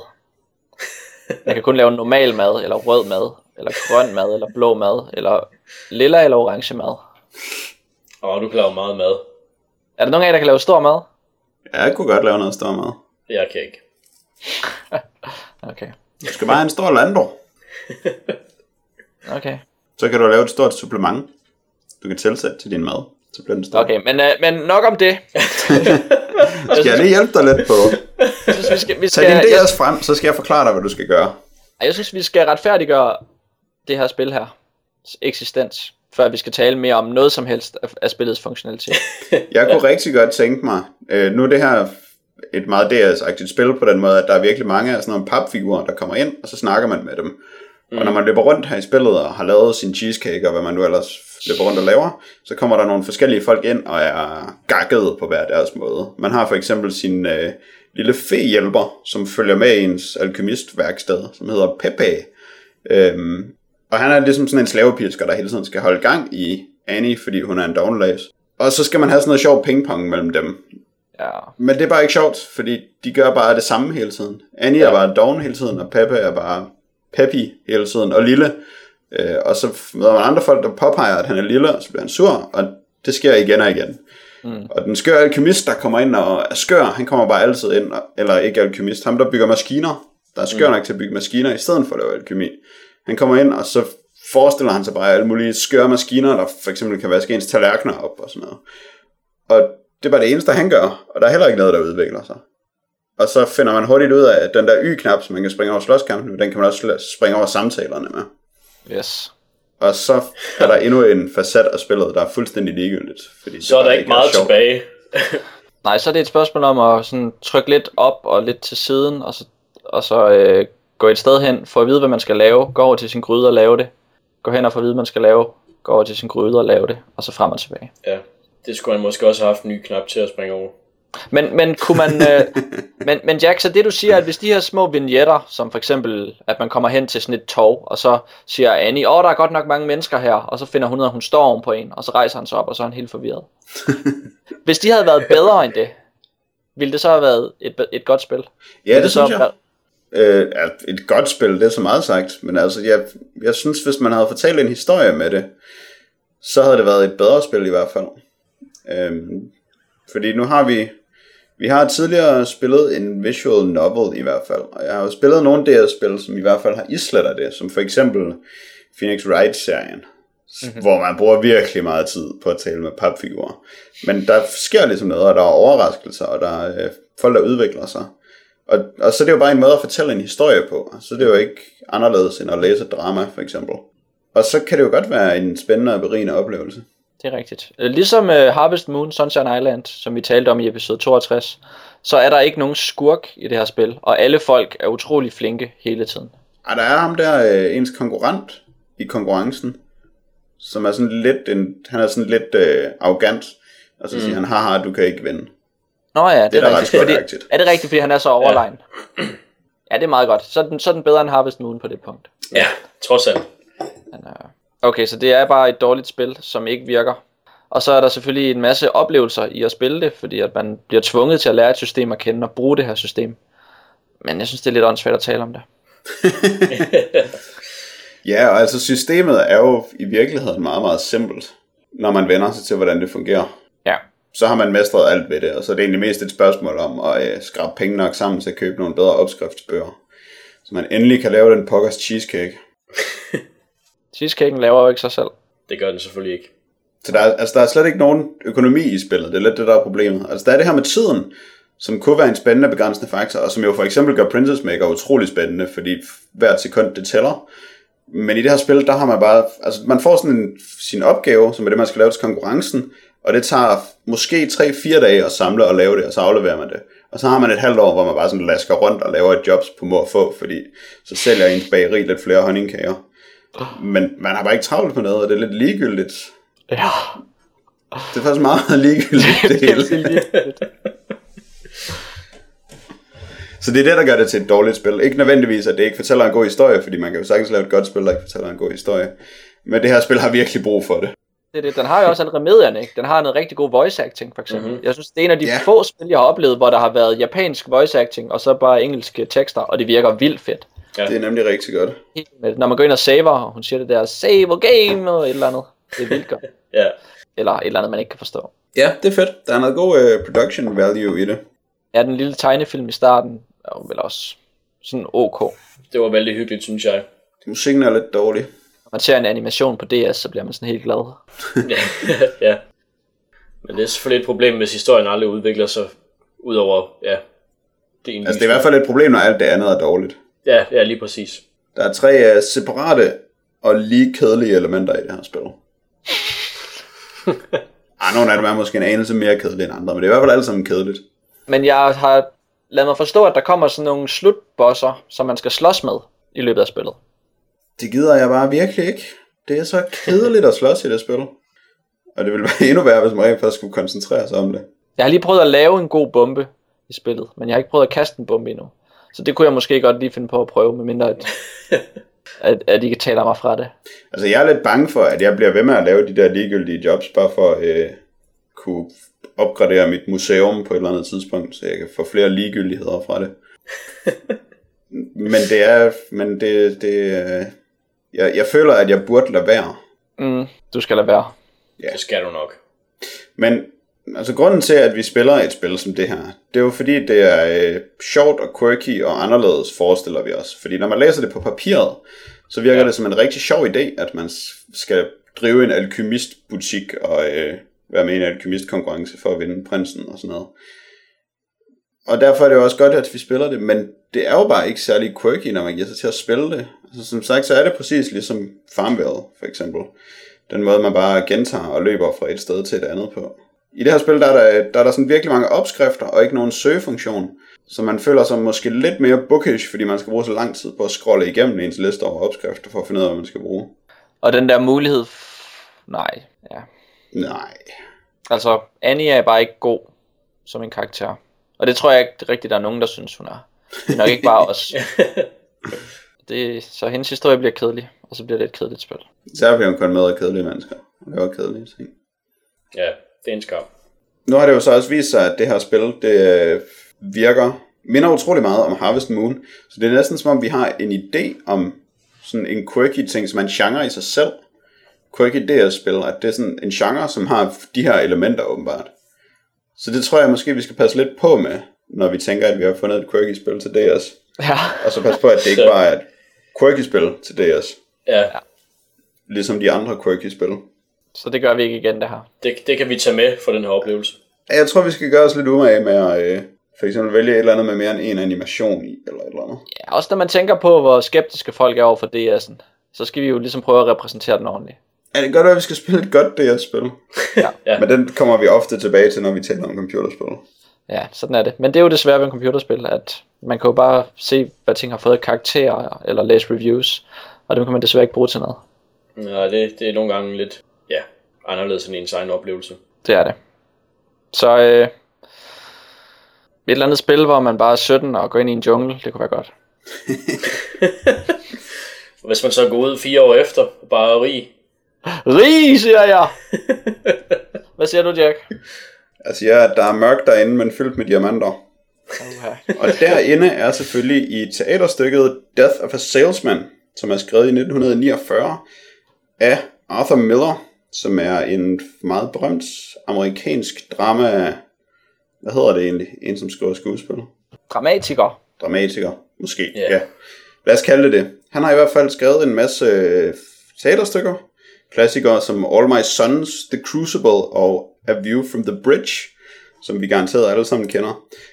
Men... øhm... Nom, nom, nom. Men så har han også skrevet Death of a Salesman, som jeg er rimelig sikker på, at i hvert fald næsten alle kender titlen på, fordi den er sørme berømt. Ja. Han har også øh, været gift med Marilyn Monroe. Det wow. er jeg som sladderjournalist meget mere interesseret i, end jeg er i de utallige Tony Awards og Pulitzer Prizes og andre ting, han har vundet. Han er virkelig øh, højt dekoreret, er min konklusion. Death of a Salesman er et teaterstykke, som sagt. Øh, det har undertitlen Certain Private Conversations, og det er i, øh, i to akter, hvor vi følger familien Lohmann, skal vi ikke sige det på den måde, som består af faren, Willy, som er sælger og treogtres år gammel, og måske ikke sådan helt i topform. Øh, og hans kone Linda, som også er mor til deres to børn, Biff og Happy. Biff og Happy, de er øh, hjemme på besøg. Eller det er vist mest Biff, der er hjemme på besøg. Måske er Happy tit i nærheden.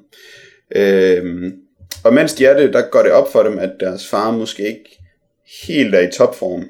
Og de har derfor øh, visse private samtaler om, hvad der egentlig er i vejen, og øh, hvorfor Biff er ude af stand til at blive til noget, og hvorfor Happy er lidt mindre ude af stand til at blive til noget, men stadig ude af stand til at blive noget. Ja. Og det snakker de lidt frem og tilbage om, indtil vi når til slutningen, som man selvfølgelig ikke skal afsløre her. Lad være med at læse titlen, inden I læser stykket. Ja, for guds skyld. øhm, men det var så et teaterstykke, som vi har læst her. Jeg endte faktisk med at høre det. Fordi det virkede virkelig fedt. Det var da måske en virkelig god idé.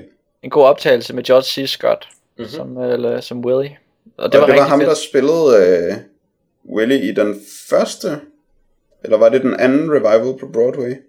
Det er jeg ikke sikker på. George, ja, det var, han var den første, nej, undskyld, han var, i den første af de fire revivals, der spillede han Willie. Øh, ah, okay. Den som startede seksogtyvende juni nitten femoghalvfjerds. Okay. Den gik kun enoghalvfjerds gange, i modsætning til syv hundrede og toogfyrre den første gang den kørte. Det er godt at vide, Jack. Men så jeg er sådan set lidt spændt på øh, jeres oplevelse af at læse den, fordi hold da op, hvor blev der råbt meget, når man hørte den. Jeg sad I og råbte ind i hovedet, mens I læste den her? Ja, det gjorde jeg nogle gange i hvert fald. Det gjorde jeg også. Nogle gange. Ja, nogle gange så er der nogen, der nogle, nogle folk, der råber lidt. Øh, måske alle sammen, alle personerne på et eller andet tidspunkt, så råber de lidt af hinanden, eller af sig selv, eller sådan noget. Eller er nogen, der ikke er der. Ja, og sådan mest øh, af alt, så er det jo så øh, vores hovedperson Willie, ja. Eller faren, som jo nærmest bare sådan er aggressiv konstant. Eller i hvert fald meget tæt på at blive aggressiv konstant, og hele tiden søger konflikt. Og det gør jo, at det er nogle utrolig intense dialoger, der er i den her familie. Det må man sige. Man kan godt forstå, at de mødes ret sjældent. Hold da op, hvor de bare tager på hinanden. Ja. Så man selv får det helt dårligt, synes jeg. Ja, det, jeg vil gerne erklære mig enig i, at man godt kan få det lidt dårligt af det. Men, altså, Willie han virker jo sådan lidt øh, dement ret meget af tiden, hvor øh, han har nogle bestemte opfattelser af, hvordan han ville ønske, verden var. Men sådan er verden ikke. Og så forestiller han sig ting i sin fortid, eller i nutiden, eller ting, som han tror sker, eller er sket. Og når de andre så prøver at konfrontere ham med, at det i virkeligheden ikke er det, der foregår, så bliver han jo øh, meget vred, og så går de alle sammen med på hans løjer. Ja, det er rigtigt. Det er ligesom sådan uh, dem- demente personer, når de så finder ud af, at de er demente, så bliver de uh, aggressive eller paniske. Ja. Ja, ja. Og jeg synes, nogle gange så var det sådan lidt svært at følge med i, hvordan den her dynamik var opstået. Og det er jo lidt det, øh, stykket handler om, det er, hvordan, hvordan er det kommet så vidt. Og det, det er langt hen ad, eller i lang tid, øh, måske faktisk hele stykket igennem, der har jeg svært ved at øh, regne det ud, hvordan de endte på den måde. Havde I nemt ved at øh, synes I, at det hele det stemmer? Har du nøglen til det, Dan? Mm, ja... Ja, eller nej, altså det, det har jeg nok ikke som sådan, men... Altså der er jo en episode, som der bliver, det, det der skete i Boston, som der bliver sat op, som jeg har lidt svært ved at købe ja. Som det, men det virker jo som om, at det bliver lagt ud som en lille, en lille mading til os, at vi skal tage hændelsen i Boston som katalysatoren for det hele. Ja. I hvert fald for Bøffs nedsmeltning.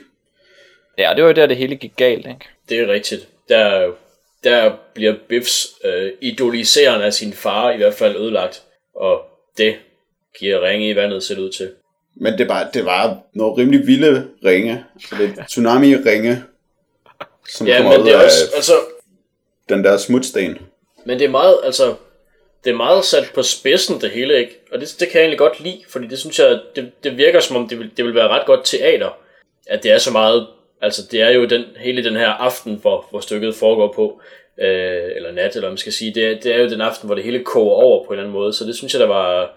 Så tror jeg, den går over to dage. Gør den det? Ja, det gør den. Første ja, akt slutter med, at de går i seng alle sammen. Og så dagen efter, der skal de til møder og ender at have et job i New York oh, ja. I stedet for. Det er for... rigtigt, ja, Willie, Willie han sover længe. Og så er okay, han vildt glad for, at, at knækkene de smuttede allerede klokken otte. Det er rigtigt det... Og så er moren begejstret for, hvordan der dufter af, er det aftershave eller sådan noget. Ja, fordi de har barberet sig eller sådan noget ja. Ligesom hun var ja. Den første dag, hvor de tager hinanden ud på en date. Ja, det er lidt sjovt. Det var sjovt at kalde det. Men det er, altså, det er jo helt rigtigt. Det er jo en enormt god idé til et teaterstykke, fordi de har de der intense, voldsomme samtaler, som fungerer rigtig godt. Og altså, det, er jo, det er jo super godt. Det har jeg det fint med. Det er mere bare, at stykket lægger meget op til, at vi skal få en forklaring på, hvorfor de er så intense, de her samtaler. Mm. Og den forklaring køber jeg så måske ikke helt. Jeg ved ikke, om, om jeg følte, at, at jeg skulle bruge en, en forklaring som sådan på at have det hele der. Altså, der, der er jo hændelsen, der er en katalysator, som, som du, eller som I måske begge to nævnte, som jeg er ganske enig i, at der er en hændelse i, i Boston, som man øhm, kommer ind på, der, der virker som en eller anden katalysator, men øhm, det er også... Ah, hvad pokker var det, jeg ville sige? Eller så har jeg et bud på en katalysator, fordi det, altså den ene, den ene katalysator, det er jo det, vi talte om med hændelsen i Boston, som jo så, vi godt lidt kan løbe slået for, at, at, faren, at, at Biff finder ud af, at faren har en affære med en anden, øh, en klient. Og så den anden Måske ting, en klient. Ja, måske en klient, ja. Og det den, kunne være den anden, en af hans løgne. Men den anden ting, der ligger og tikker hele tiden, det er jo tiden. Altså det er jo, at tiden er ved at løbe fra den her familie. At faren er ved at blive for gammel, og sønnerne kan ikke tage over. Og, og det pres, det kan faren ikke bære. Så, og han bliver hele tiden ældre og dårligere til at gøre sit job, og presset bliver større og større. Og det kan han ikke håndtere. Og det er måske bare det. Det kan godt være. Og der er også, nu husker jeg, hvad jeg skulle sige. Der er jo også hans... Øhm, han lever jo i skyggen også af sin bror, som var den mand, som, som Jack vist nævnte, at der var gået ind i junglen som sytten-årig, og så kom ud som enogtyve-årig, og så var man, hvad havde det, havde fundet diamanter. Øhm, så der er også, man, nogle gange så taler han med sin bror, som ikke er der, øh, Willy, og han øhm, har jo det her, broren prøver jo ligesom at, øh, eller har måske engang prøvet at få ham til at gøre det samme, og det har Willy så ikke gjort, muligvis på, på grund af sin, sin kone, muligvis er noget, han forestiller sig også, at det er hende, der holder ham tilbage, eller sådan noget. Øh, men han søger jo rigtig meget sin brors accept og, øh, i forbindelse med sine børn for eksempel.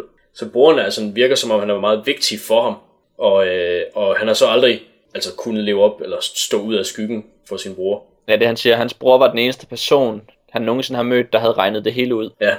Altså på den måde med, at han bare han kunne bare tage et sted hen, og så kunne han bare tjene penge, og så var han ikke bekymret. Og det kan Willy overhovedet ikke. Nej. Det må man sige. Han er, han er lidt en tragisk mand, ham Willy. Noget, som jeg virkelig godt kunne lide ved Willy, det er, at han lyver om, hvad der er sket, og så får han de andre til at tro på det.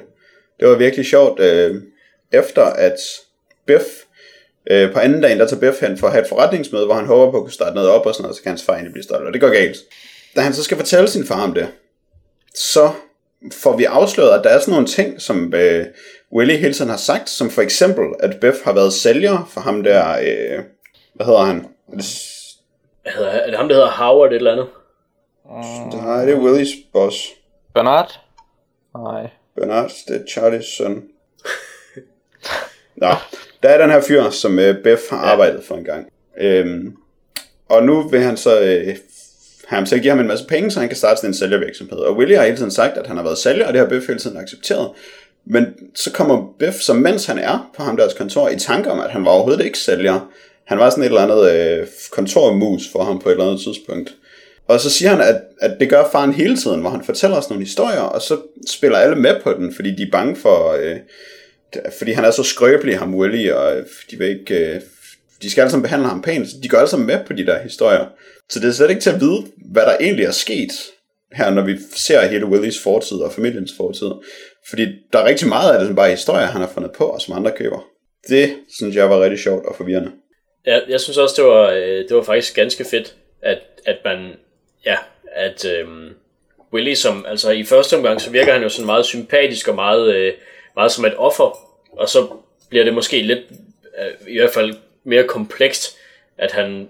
Øhm, ikke er øh, ikke er så ikke er så hvad kan man sige så passiv eller så øh, så svag på den måde, fordi han ligesom med sin det ved jeg ikke med sine vrangforestillinger dominerer familien på en eller anden måde. Så det, han er synes, ikke kun var... dement på sine egne vegne, han er det også på deres. Ja, øh, men ja, vi vi taler om de der løgne, som øh, eller de der historier eller hvad man skal sige, som Willy har fået de andre til at tro på. Mm. Og jeg synes at det er virkelig fedt, hvordan at det, i den her familie så er der sådan de her løgne, som de altså både fortæller sig selv og hinanden, og så bilder de lidt sig selv ind, at det er for alle de andres skyld og sådan noget. Så det, det synes jeg, der, jeg virkelig godt kunne lide, når, når nogen havde en, en scene, hvor de på en eller anden måde afslørede et eller andet, og så skød de skylden på nogle andre, selvom det sådan var rimelig oplagt, at det måske var dem selv, der var, der var skyld i en eller anden, en eller anden hændelse. Ja, der er for eksempel uh, moren, som er lidt en, en sjov karakter midt i det hele, fordi hun selvfølgelig er så fornuftig, og øh, hun kan sagtens tage alt skylden på sig, og hun kan sagtens holde til, at hendes mand laver alle mulige fejl, så længe at han bare ikke bliver ydmyget på den der måde, hvor ja. Hun er ekstremt trofast, og også for trofast på en eller anden måde. Altså, ja, jeg ved ikke, om det er meningen, at hun skal fremstå som den fantastiske kone, eller om vi skal se hende som en lige så stor del af problemet. Øhm, for mig virker hun måske som en lige så stor del af problemet, men det, det er lidt svært at sige, fordi hun ikke har så central en rolle i, i plottet. Øhm, men der er den her mærkelige scene med sådan en gummidut, på gas-tingen, yeah. som jeg ikke er sikker på, at jeg forstod, hvad helt præcis betød. Betød det, at han snød i gas? Nej, det var en selvmordsmaskine. Ja, det var en selvmordsmaskine? Ja. Yeah. Som, han tæ- som han tændte hver dag? Nej, han, altså han sætter bare røret på og tager det væk igen. Så hver aften, der tager han sit gummirør og sætter sig hen til gasmaskinen og sætter selvmordsrøret på og overvejer at begå selvmord, og så tager han det af igen. Ah, okay. Det fik jeg overhovedet ikke fat i. Det er også lidt mærkeligt, fordi man ikke helt forstår, hvordan selvmordsmaskinen fungerer. Ja, ja den, den var lidt indviklet, men hvordan, hvordan er det med, med det der gummirør og så hendes uh, handling? Hvordan er det nu der? Jamen, så står hun op hver morgen. Nej, det, så kan jeg ikke forstå det, Jack. Det er jeg ked af. Nå, ja, men ja, hun, hun er bange for, at han skal bruge den, så hun står op hver morgen og fjerner den. Og så når han kommer hjem igen, så har hun så lagt den på plads. Så, hun, så den er der stadig, så han kan begå selvmord med den. Men han kan ikke tage den med nogen steder. Ja, det virker lidt mærkeligt, når du den siger det. Jeg, den fik jeg aldrig fat i. Måske fik jeg heller ikke så godt fat i den, som jeg troede. Men i hvert fald, det du siger med, at hun, om hun skal være fantastisk eller være en del af problemet, så er jeg rimelig overbevist om, at hun også er en del af problemet. Altså hun, er ikke, hun skal ikke fremstå som, som fantastisk heller. Nej, altså køleskabet går hele tiden i stykker. Det virker som, det er hendes skyld. Tydeligvis må det være hendes skyld. Ja. Uh, øh, der var noget andet, øh, sådan i, i, udover at der var noget forskelligt sprogbrug, som jeg synes, der nogle gange var lidt sjovt. For eksempel det der med, at drengene har en date, øh, hvilket er lidt mærkeligt, når man ikke ved, om happy er en, er en pige eller en dreng. Det bliver da endnu mere mærkeligt, når man ved, at de er drenge og brødre. Ja. Altså, så, så, så tænker jeg en, en, ikke en date som i et romantisk stævnemøde, men bare som en aftale. Nå, no. Hvad tænker du som et romantisk stævnemøde? Ja. Yeah. Så er det fucked up. Altså det er jo måske så endnu en af de problemer, som familien har så. Men øhm, noget, med, noget med sproget, det var, at jeg synes, øhm, der, hvad hedder det, Biff, han siger meget G, når han sådan er som sådan et, jeg ved ikke, man kan kalde det et kraftudtryk, men han sådan er overrasket over et eller andet eller sådan noget. G-mom, ja, G-dad. Lige præcis. øhm, Og så synes jeg det var vildt fedt. øh, Jeg tror det er akt et i, øh, hen imod slutningen. Så belærer øh, Willy, øh, hans søn Biff, om at G det er sådan et udtryk som drenge bruger og ikke mænd. Og han skal endelig ikke bruge det, når han skal op til ham der fyren øh, næste dag for at låne penge til at starte en forretning og sådan noget, fordi at det siger mænd ikke øh, og sådan noget. Og så øh, helt til sidst, hvor, øh, hvor Willys kone, hvor Linda sådan nynner en godnatsang for Willy, mens han sådan ligger i sengen. Så siger han sådan selv, gee, look at the moon, før han ligger sig til at sove. Jeg synes, at der var helt, en helt fed måde at udlevere ham på. Jamen, den har sådan en masse små øh, clues rundt omkring, ikke? Og en ja. masse små bits and pieces, som man, kan, som man kan samle sammen. Også hvis man lægger mærke til der første gang, hvor konen, hun fortæller historien om, at forsikringsselskabet er ude efter Willys øh, forsikring, eller bilforsikring, fordi at der er et vidne. Så begynder moren at sige, there was this woman, og så er sønnen, what woman? Og så bliver moren sådan, hvad? Sådan helt vildt overrasket, som om moren godt ved, der er noget med en kvinde, men er forvirret. Men og der det... har vi også mødt The Woman første gang, har vi ikke? Hvor han har sådan et flashback, hvor hun går rundt ud ved noget sengetøj og råber efter ham eller sådan noget. Hvor vi overhovedet ikke ved, hvem The Woman er, men der er bare en The Woman. Det er nok, men det er fedt den måde, som, som sønnen han reagerer helt vildt aggressivt, eller, eller hurtigt, på at høre om en kvinde. Og så er moren også sådan på en eller anden måde, måden som, okay, nu fik jeg den selvfølgelig læst op, så jeg har selvfølgelig hele timingen og reaktionen. Jeg ved ikke, hvordan man ja. læser det.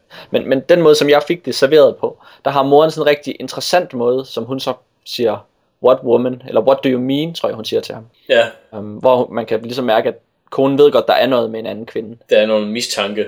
Ja. Men det er ikke rigtig sådan noget, der bliver sagt. Det er bare, øh, ja. Ja, altså det, det, der, er noget, ja, der er noget rigtig spændende der mellem linjerne. Um, noget jeg også synes, der var, eller som der... Jeg forestillede mig, at det ville være fedt at se, mens jeg læste det. Det var øh, øh, nogle af de overgange, der er fra Willys, øh, fra, ja, fra, altså fra øh, sp- øh, stykkets virkelighed til nogle af Willys øh, øh, minder, eller hvad man skal kalde dem. Hvor øh, der er øh, en, øh, en scene, hvor, øh, hvor Linda fortæller ham, øh, at, han er, at hun synes, han er den flotteste mand, hun kender. Og så kommer der så den her The Woman's Ladder ind over det. Øh, Og så er der så sådan en, en fade over, ligesom til at, øhm, at jeg tror, en anden del af scenen bliver lyst op eller et eller andet, og så har Willy så en, en øh, samtale med The Woman på, på, i den del af scenen, øhm, og det afslører så vist der, at de har en affære, øhm, og så går man så tilbage, eller så siger hun et eller andet om nogle nylonstrømper, eller, eller om han har nogle nylonstrømper med eller sådan noget, det har han så selvfølgelig. Og så er der så en, en overgang på scenen igen til, hvor, øhm, hvor Linda så sidder i køkkenet og stopper sine egne nylonstrømper. Øh, og det synes jeg bare, det var nogle, nogle fede sådan fade-outs, som jeg sådan meget levende kunne forestille mig, mens jeg læste det. Og jeg bliver altid irriteret over sådan nogle teaterting der. Gør du det? Ja, så forestiller jeg mig sådan en scene med sådan noget lys på et ansigt og en, der taler. sådan en stemme i mørket og sådan nogle irriterende teatertricks. Ja, det tror jeg også irriterer mig lidt. Jeg elsker teater, men kun når de bare sådan snakker med hinanden. Jeg vil ikke have noget af det der hul om hej. Nej. Ikke nogen tricks, jeg vil bare folk, der råber hinanden. Jeg ved ikke, om jeg synes, at, om det er et trick, eller det, det er det vel måske på en måde, men jeg synes bare, at det er, det er, altså det er fedt, at hvad kan man sige, den, den opfindsomhed, de er nødt til at lægge i sådan nogle overgange for at vise mere på scenen, end, end der er plads til på en eller anden måde. Ja, men det var jo også et meget, øh, et virkelig teknisk frem i skoene teaterstykke, ja. Hvor de designede en masse af sådan nogle tricks for at kunne lave alt det der. Sejt. Og en ret innovativ måde at blande tid, og fortælle tid både i fortid og i fremtid, eller i nutid og i fortid, på én gang, og mixe dem sammen. Så det blev det faktisk også rost meget for. Okay, ja. Det synes jeg også, at jeg bed mig fat i, at, at det var lidt spændende for mig i hvert fald. Jeg, jeg kom lige til at tænke på noget sjovt, når du siger, at moren havde en interessant måde at sige det der på. Fordi det er rimelig godt at læse teaterstykke. Det kan jeg egentlig rigtig godt lide, og øh, jeg kan sagtens høre folk råbe og sådan nogle ting.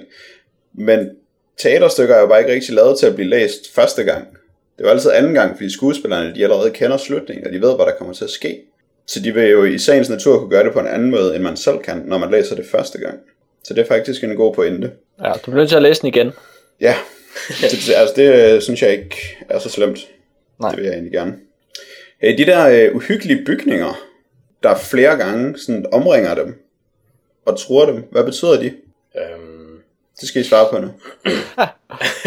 man, man kunne jo fristes til at tro, at Øhm, deres lille gamle øh, forestiller jeg mig lidt hyggelige hus er, øh, er et levn fra fortiden, lidt ligesom Willy er, og at de nye smarte bygninger med jakkesæt og powerslips de er, øh, de er noget der erstatter Willys øh, rolle.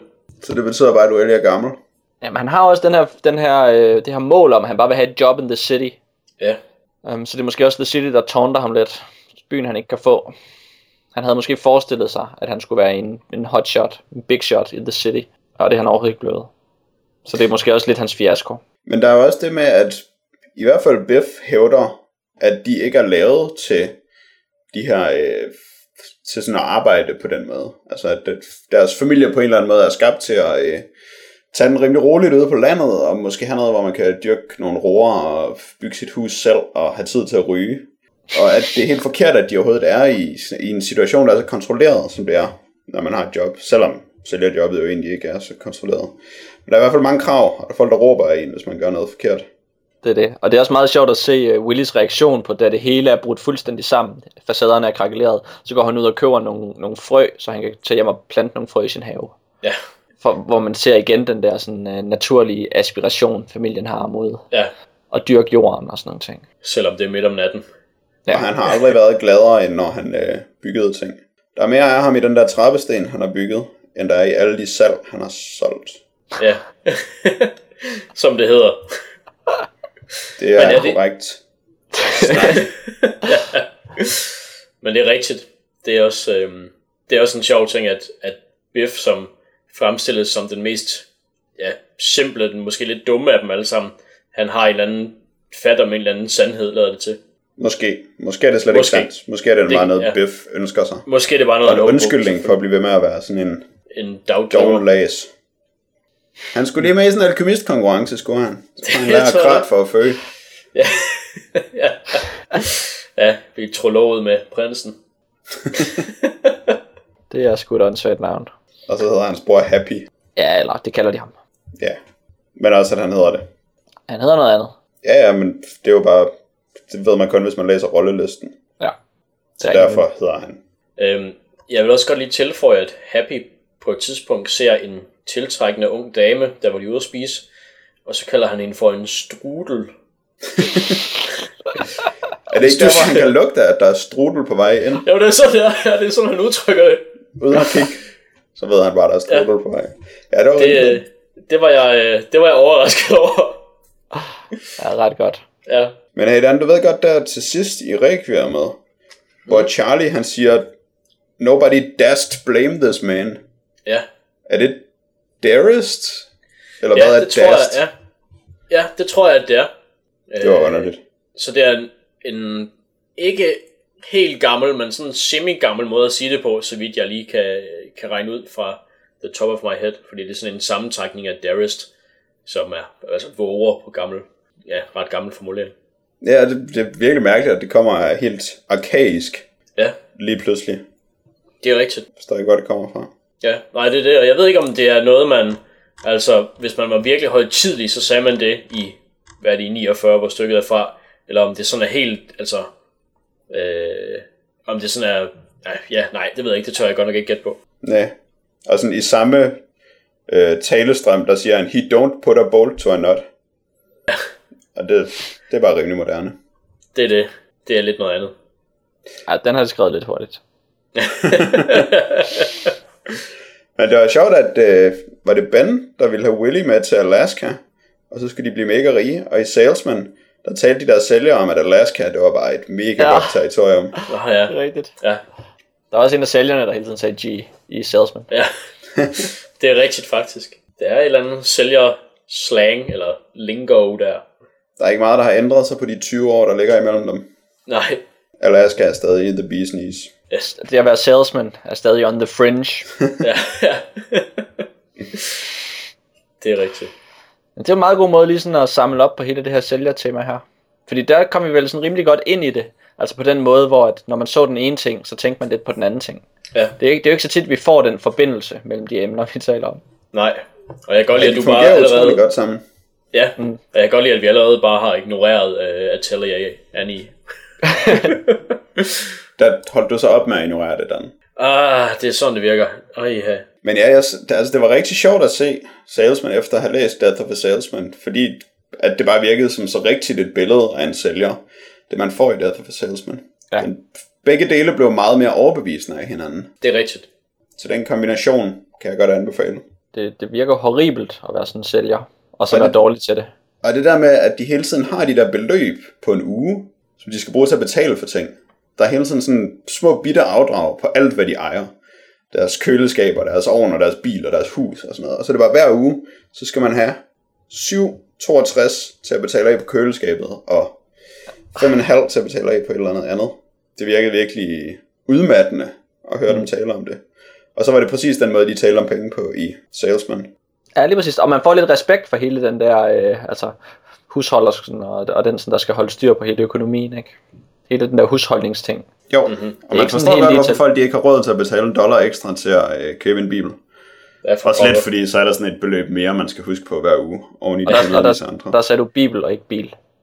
Jamen, det var også bibel. Ja, det, jo... det lød bare lige som om du sagde bil. Lød det som om jeg sagde hvad? Det er bil, det lød som om du sagde bil. Det gjorde jeg ikke. Nej, jeg sagde bibel. Jeg sagde bibel. Bibel. Jeg sagde ikke hvad? Bil.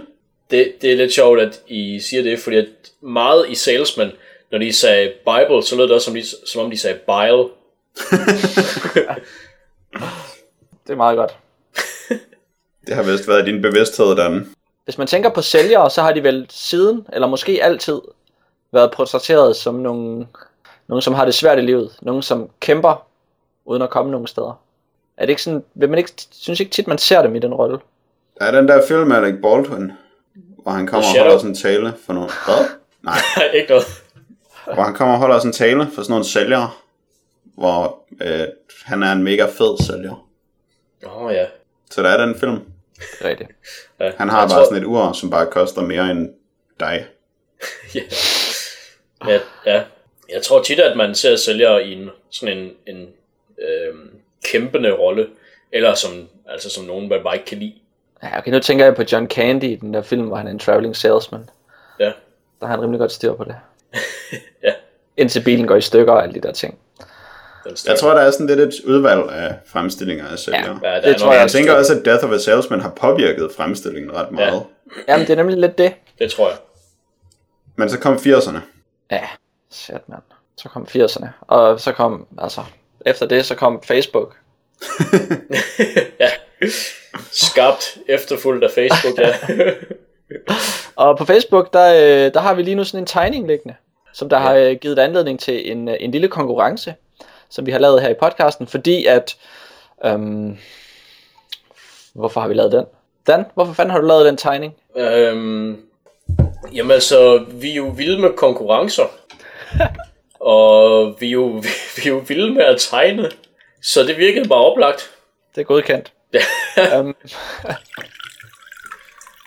så det der, øh, ja, det der skete, det er, at vi har lavet den her tegning, og så har vi fået en masse, en masse gode, øh, spændende bud på, hvad øh, joken, eller hvad teksten skal være til den her øh, lille vittighedstegning, du har lavet, Dan.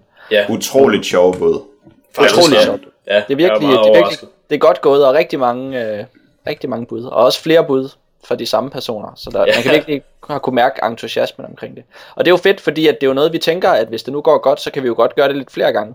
Yeah. Afhængig af, hvor mange vi har af de her yderst spektakulære og øh, specielt overdrevet mondæne D D K K-podcast Kaffekrus, yeah. øh, som, som vi lige har fået produceret til den her anledning, og de er yderst øh, limited og øh, specielle, og der er kun dem, der er, og det er helt vildt. Du, øh, du burde gå fra dør til dør og sige den slags på. Tak. Ja. Og der er selvfølgelig både en A, og en B og en C-ordning, som man, man kan vende dem på. Ja. Hvor C-ordningen det er omkring seks dollars i måneden. Ja. Det er øh, seks tekster til vittighedstegninger om måneden. Ja. A, det er den vi kalder C O D, den foretrækker vi. Øhm, men B, det er den det bliver, og det er så den her lodtræ eller den her øh, vurdering, som vi kommer til at lave nu. Ja. Ja. Det er nemlig rigtigt. B-modellen. Dan, du har tegnet en tegning af to øh, gentlemen, der sidder i sådan nogle, øh, sådan nogle lænestole. Ja. Yeah. Med sådan en høj ryg. Øhm, den ene han sidder og ryger en cigaret, og den anden har det, man godt kan klassificere som et cocktailglas i sin hånd. Det har han i hvert fald for, forsøgt. Er det en håndvægt? uh, du, du, vil, du vil nødig se første udkast af det martini-glas, Jack. Ja, det vil jeg nødigt. Det ligner en håndvægt, der er en martini i. Den ene gentleman til venstre, han sidder med sådan et, øh, sådan et, et fint overskæg og et par briller, øh, med et tomt ansigtsudtryk, og øh, kigger måske ned i martinien, måske ud på publikum. Det er fuldstændig uvist. Detaljegraden afslører det simpelthen ikke. Han har sådan nogle anime-briller, der reflekterer lys hundrede procent. Åh oh, ja. ja, det er præcis. Rimelig nice, Dan. Akira, Dan. Ja, som de kalder mig. Og den anden gentleman, han sidder med en smøg øh, og har sådan et wow ansigtsudtryk øh, med en monokkel og så sådan nogle øjenbryn og noget skæg, som bare sådan er ud over det hele. Jeg tror måske øjenbrynene er skæg og skægget er øjenbryn. Jeg er ikke helt sikker. Dan, jeg bemærker, at der ikke er nogen af dem, der har næser. Er der en grund ja. til det? Jamen altså næser. Altså jeg har aldrig kunnet se en pointe med næser. Godt. Um, og så skal vi selvfølgelig lige have det med, at uh, gentleman til højre, han stritter helt vildt med lillefingeren. Ja, det, det, det, det er en detalje, du har mordet dig med her. Det er det nemlig. Men prikken over i'et på den her tegning, det er så, at der øh, slænger sig en kvælerslange hen øh, mellem de to mænd, så den ligger sådan med halen på panden af den ene mand, og så med slangens brystkasse, eller bug, hen ja. over panden på den anden mand. Og så øh, ovenpå igen øh, slangen, der står så deres respektive hatte, som om at hvis man fjernede slangen, så ville de bare have hatte på, men der er altså klemt sig en slange ind imellem hattene. Ja, det er rigtigt. I sådan et meget, øh, meget magisk øjeblik. Ja. Du har tegnet en hale, som om det er en klapperslange, forresten, kan det, jeg se nu. Det er rigtigt nok. Så det er slet ikke en kvælerslange. Det er måske en klapperslange. Meget, meget tyk, mærkelig, forkert klapperslange. Ja, den har det heller ikke så godt, hvis man kigger på dens ansigtsudtryk. Det er det. Øhm, og den her øh, tegning, den efterspørger jo ligesom øh, et eller andet, en eller anden tekst, en eller anden forklaring. Og i den anden, der har vi så som sagt fået en masse øh, bud. Man kan gå ind på D D K K Podcasts Facebook-side. Det kan man gøre ved at gå ind på Facebook og skrive D D K K Podcast. Eller man kan gå ind på Google og google D D K K Podcast Facebook. Så skulle vi gerne være en offentlig side, som man godt kan komme ind på, selvom man ikke er på Facebook. Er det ikke rigtigt? Det tror jeg. Det tror jeg også godt. Det har jeg faktisk ikke lige tjekket på det sidste. Der sker jo altid noget nyt i den retning. Um, men det skulle man gerne kunne, selvom man ikke er på Facebook. Og så kan man se den her tegning, og man kan se alle de fine bud, der er på den. Vi har udvalgt hver især et bud, som vi synes er det bedste. Um, Jack, hvad for net synes du er bedst? Hvordan? Skal jeg sådan bare læse den højt? Eller skal ja. jeg sige, hvem der har lavet den? Eller du, du, begge dele. Skal jeg komme med en lang forklaring først? Øhm, eller stille nogle flere spørgsmål om, hvordan jeg skal gøre det? Jeg, min favorit efter øh, mange hårde timers overvejelser af de utroligt mange, utroligt gode forslag er et af Jakob Overgaard Christensens. Han er en af dem, der har sendt mere end et. Og det er den, der lyder så... What do you get if you cross a snake with a pie? A kick in the teeth if you don't cool it with the fucking snake puns, Floyd. Ja. Ja, den er meget god. Den er sjov. Den er meget god. Jeg har valgt øh, en af Max Strasbecks, øh, eller hans ene øh, bud. Det er i Eventyrenes Klub, stepdansede B-Dog og Halifax altid på kanten af Too Soon med deres besvindeligheder. Eksempelvis her, blot to måneder efter Haraldsen-ekspeditionens alt for bratte afslutning. Hvordan kan man måske forestille sig, at slangen stadig fordøjer Haraldsen-ekspeditionen? Det ville virkelig være too soon. Ja, ja. Men en god gag nonetheless. Ja, og som jeg kan. Øh, ja, jeg, jeg, det var også lidt svært at vælge, men jeg tror, jeg endte med at sige... Um, Fashion week or no, old chap, I must say, this hat was rather a shitty idea. Som Tobias Holst kom med. Så har vi jo alle sammen et bud. Ja. Så skal vi finde ud af, hvilken af de her tre, der er bedst. Altså med min, der udspringer det af, at jeg har den her humor som en toårig, hvor jeg virkelig godt kan lide gentagelser af ting. Og så forestiller jeg mig, at de har gået rundt med den her slange sådan rimelig længe, og har bare sådan en hverdag, hvor de måske ikke tænker så meget over det, bortset fra, at ham... Floyd er sådan en obnoxious douchebags, der bare bliver ved med at finde på de her forfærdelige slangepuns, slangeordspil. Og det er sådan i sig selv en sjov genre. Og så når man giver sig til at tænke over, hvad det egentlig er, hans svar ville have været, så bliver det bare så terrible, at man er nødt til at holde af det. Det man får, hvis man krydser en slange, men tager det. Det er også, det er også, det er skægt. Og det, jeg synes, jeg er vild med, at den ene af dem hedder Floyd. Jeg synes, det er et virkelig godt navn. Og så øh, står der fucking i den. Og det tror jeg, det er måske farligt at afsløre, men det vil nok altid give bonuspoint hos mig. Ja, det vil du så ikke hos mig. um, Så går og, det lige op. Men øh, altså jeg kunne godt lide den her øh, too soon øh, idé, altså too soon joken, som jo ja. er, er ret sjov. Og man kan sige, det at man bare bringer den på banen, så får man en masse messer, man arver en masse vitser og en masse, en masse elementer. Så man kan virkelig se det sjove i den her, den her eventyrklub, som joker på alle mulige fjollede måder. Og så har de så den her gang faldt i med en too soon vits, fordi Halifax ekspeditionen stadig er i slangen. Og de er altid lidt ubehagelige, ja. Bidog og Halifax. Det er det. Så man kan ja. sige, det, det de sidder, altså det at de har gået igennem alt det her med at etablere den her joke, hvor de har fået fat i den her overdrevet fede øh, klapperslange, øhm, og så taget den oven på hovedet, og så er det endda too soon. Ja. Altså, så er det virkelig overflødt, når folk kommer ind og ser det. Altså det er sådan, det er ah, den der vits, ja. Den var altså lige over stregen. Det er rigtigt. Det kan jeg godt lide. Og det er også, jeg synes også, det er en virkelig kvik formulering at stepdanse på kanten af too soon. Ja. Det er altså også skægt. Så, så det var det, der vandt mig. Men det er jo selvfølgelig småting, der gør det. Dan? Ja, ja øhm, jeg tror, at det som det med Fashion Week, øhm, det, var, øhm, det var nok fordi, at den, den var sådan meget kort og koncis. Og så var det, så havde jeg overhovedet ikke set, at det kunne være sådan et modestatement, der er sådan en åndssvagt slange på hovedet. Øh, og det synes jeg, der var, øh, det synes jeg, der var rigtig sjovt, at, at der var en eller anden, der havde fået en fix idé og sagt, hey, skal vi ikke begge to have den samme slange på hovedet? Og så havde den anden i sådan the heat of the moment sagt ja, og så er de så måske til Fashion Week, og så indser de så, hvor fuldstændig åndssvagt de er. De ville bare gerne være hipsters. Det ville, det ville de bare gerne. Og så, men det er re, øh, altså ja. Den skal helt bestemt have øh, rigtig mange point for, at den er kort. Det tror jeg, øh, hvis man var med i den rigtige, øh, hvad hedder det, caption-konkurrence, den i The New Yorker, så ville øh, det tælle for rigtig meget, at den var kort. Ja, det var det. Jeg tror, at de to andre, de er alt for lange, de ville slet ikke komme i betragtning, vores både. Det var sgu rigtigt. Altså jeg synes stadigvæk, der er i mange af de lange, så synes jeg stadigvæk, der er nogle rigtig sjove ting, øh, men det var bare lige... Øh, Den, den, den korte, som Tobias han kom med, den, den synes jeg bare, der ramte lige sådan øh, meget skarpt. Ja, det er godt. Men Dan, nu har du så hørt øh, dit eget forsvar, du har hørt mit forsvar, og så Jacks forsvar. Så nu har du så muligheden for at ændre øh, din dom, ellers så øh, bliver det øh, Tobias, der vinder. Ja, altså nu påpegede Jack jo lige og sagde, at øh, ifølge den New Yorker, så ville de der for langt ikke komme øh, ikke komme med. Og, øh, og det er jo ikke noget, vi forholder os til. Og det er jo, altså jeg har jo New Yorker på speed dial, hvor jeg bare ringer op en gang imellem, og så koster det virkelig mange penge, fordi det er jo til Amerika, jeg ringer. Men øh, for at gøre dem stolte, og fordi jeg synes, at, at det er, altså jeg ved ikke, for at have et eller andet kriterie, fordi det er skidesvært at vælge, så synes jeg, at, øh, at en kort en, som der fik mig til at grine, den... Øh, Det var, det var sgu en vinder. Så hvem vandt? Så det var Tobias. Tobias Holst, der, der vinder første... Sådan. Ja, første omgang. Det er måske faktisk også meget godt, at han får lidt renter. Er det ikke rigtigt, Jack?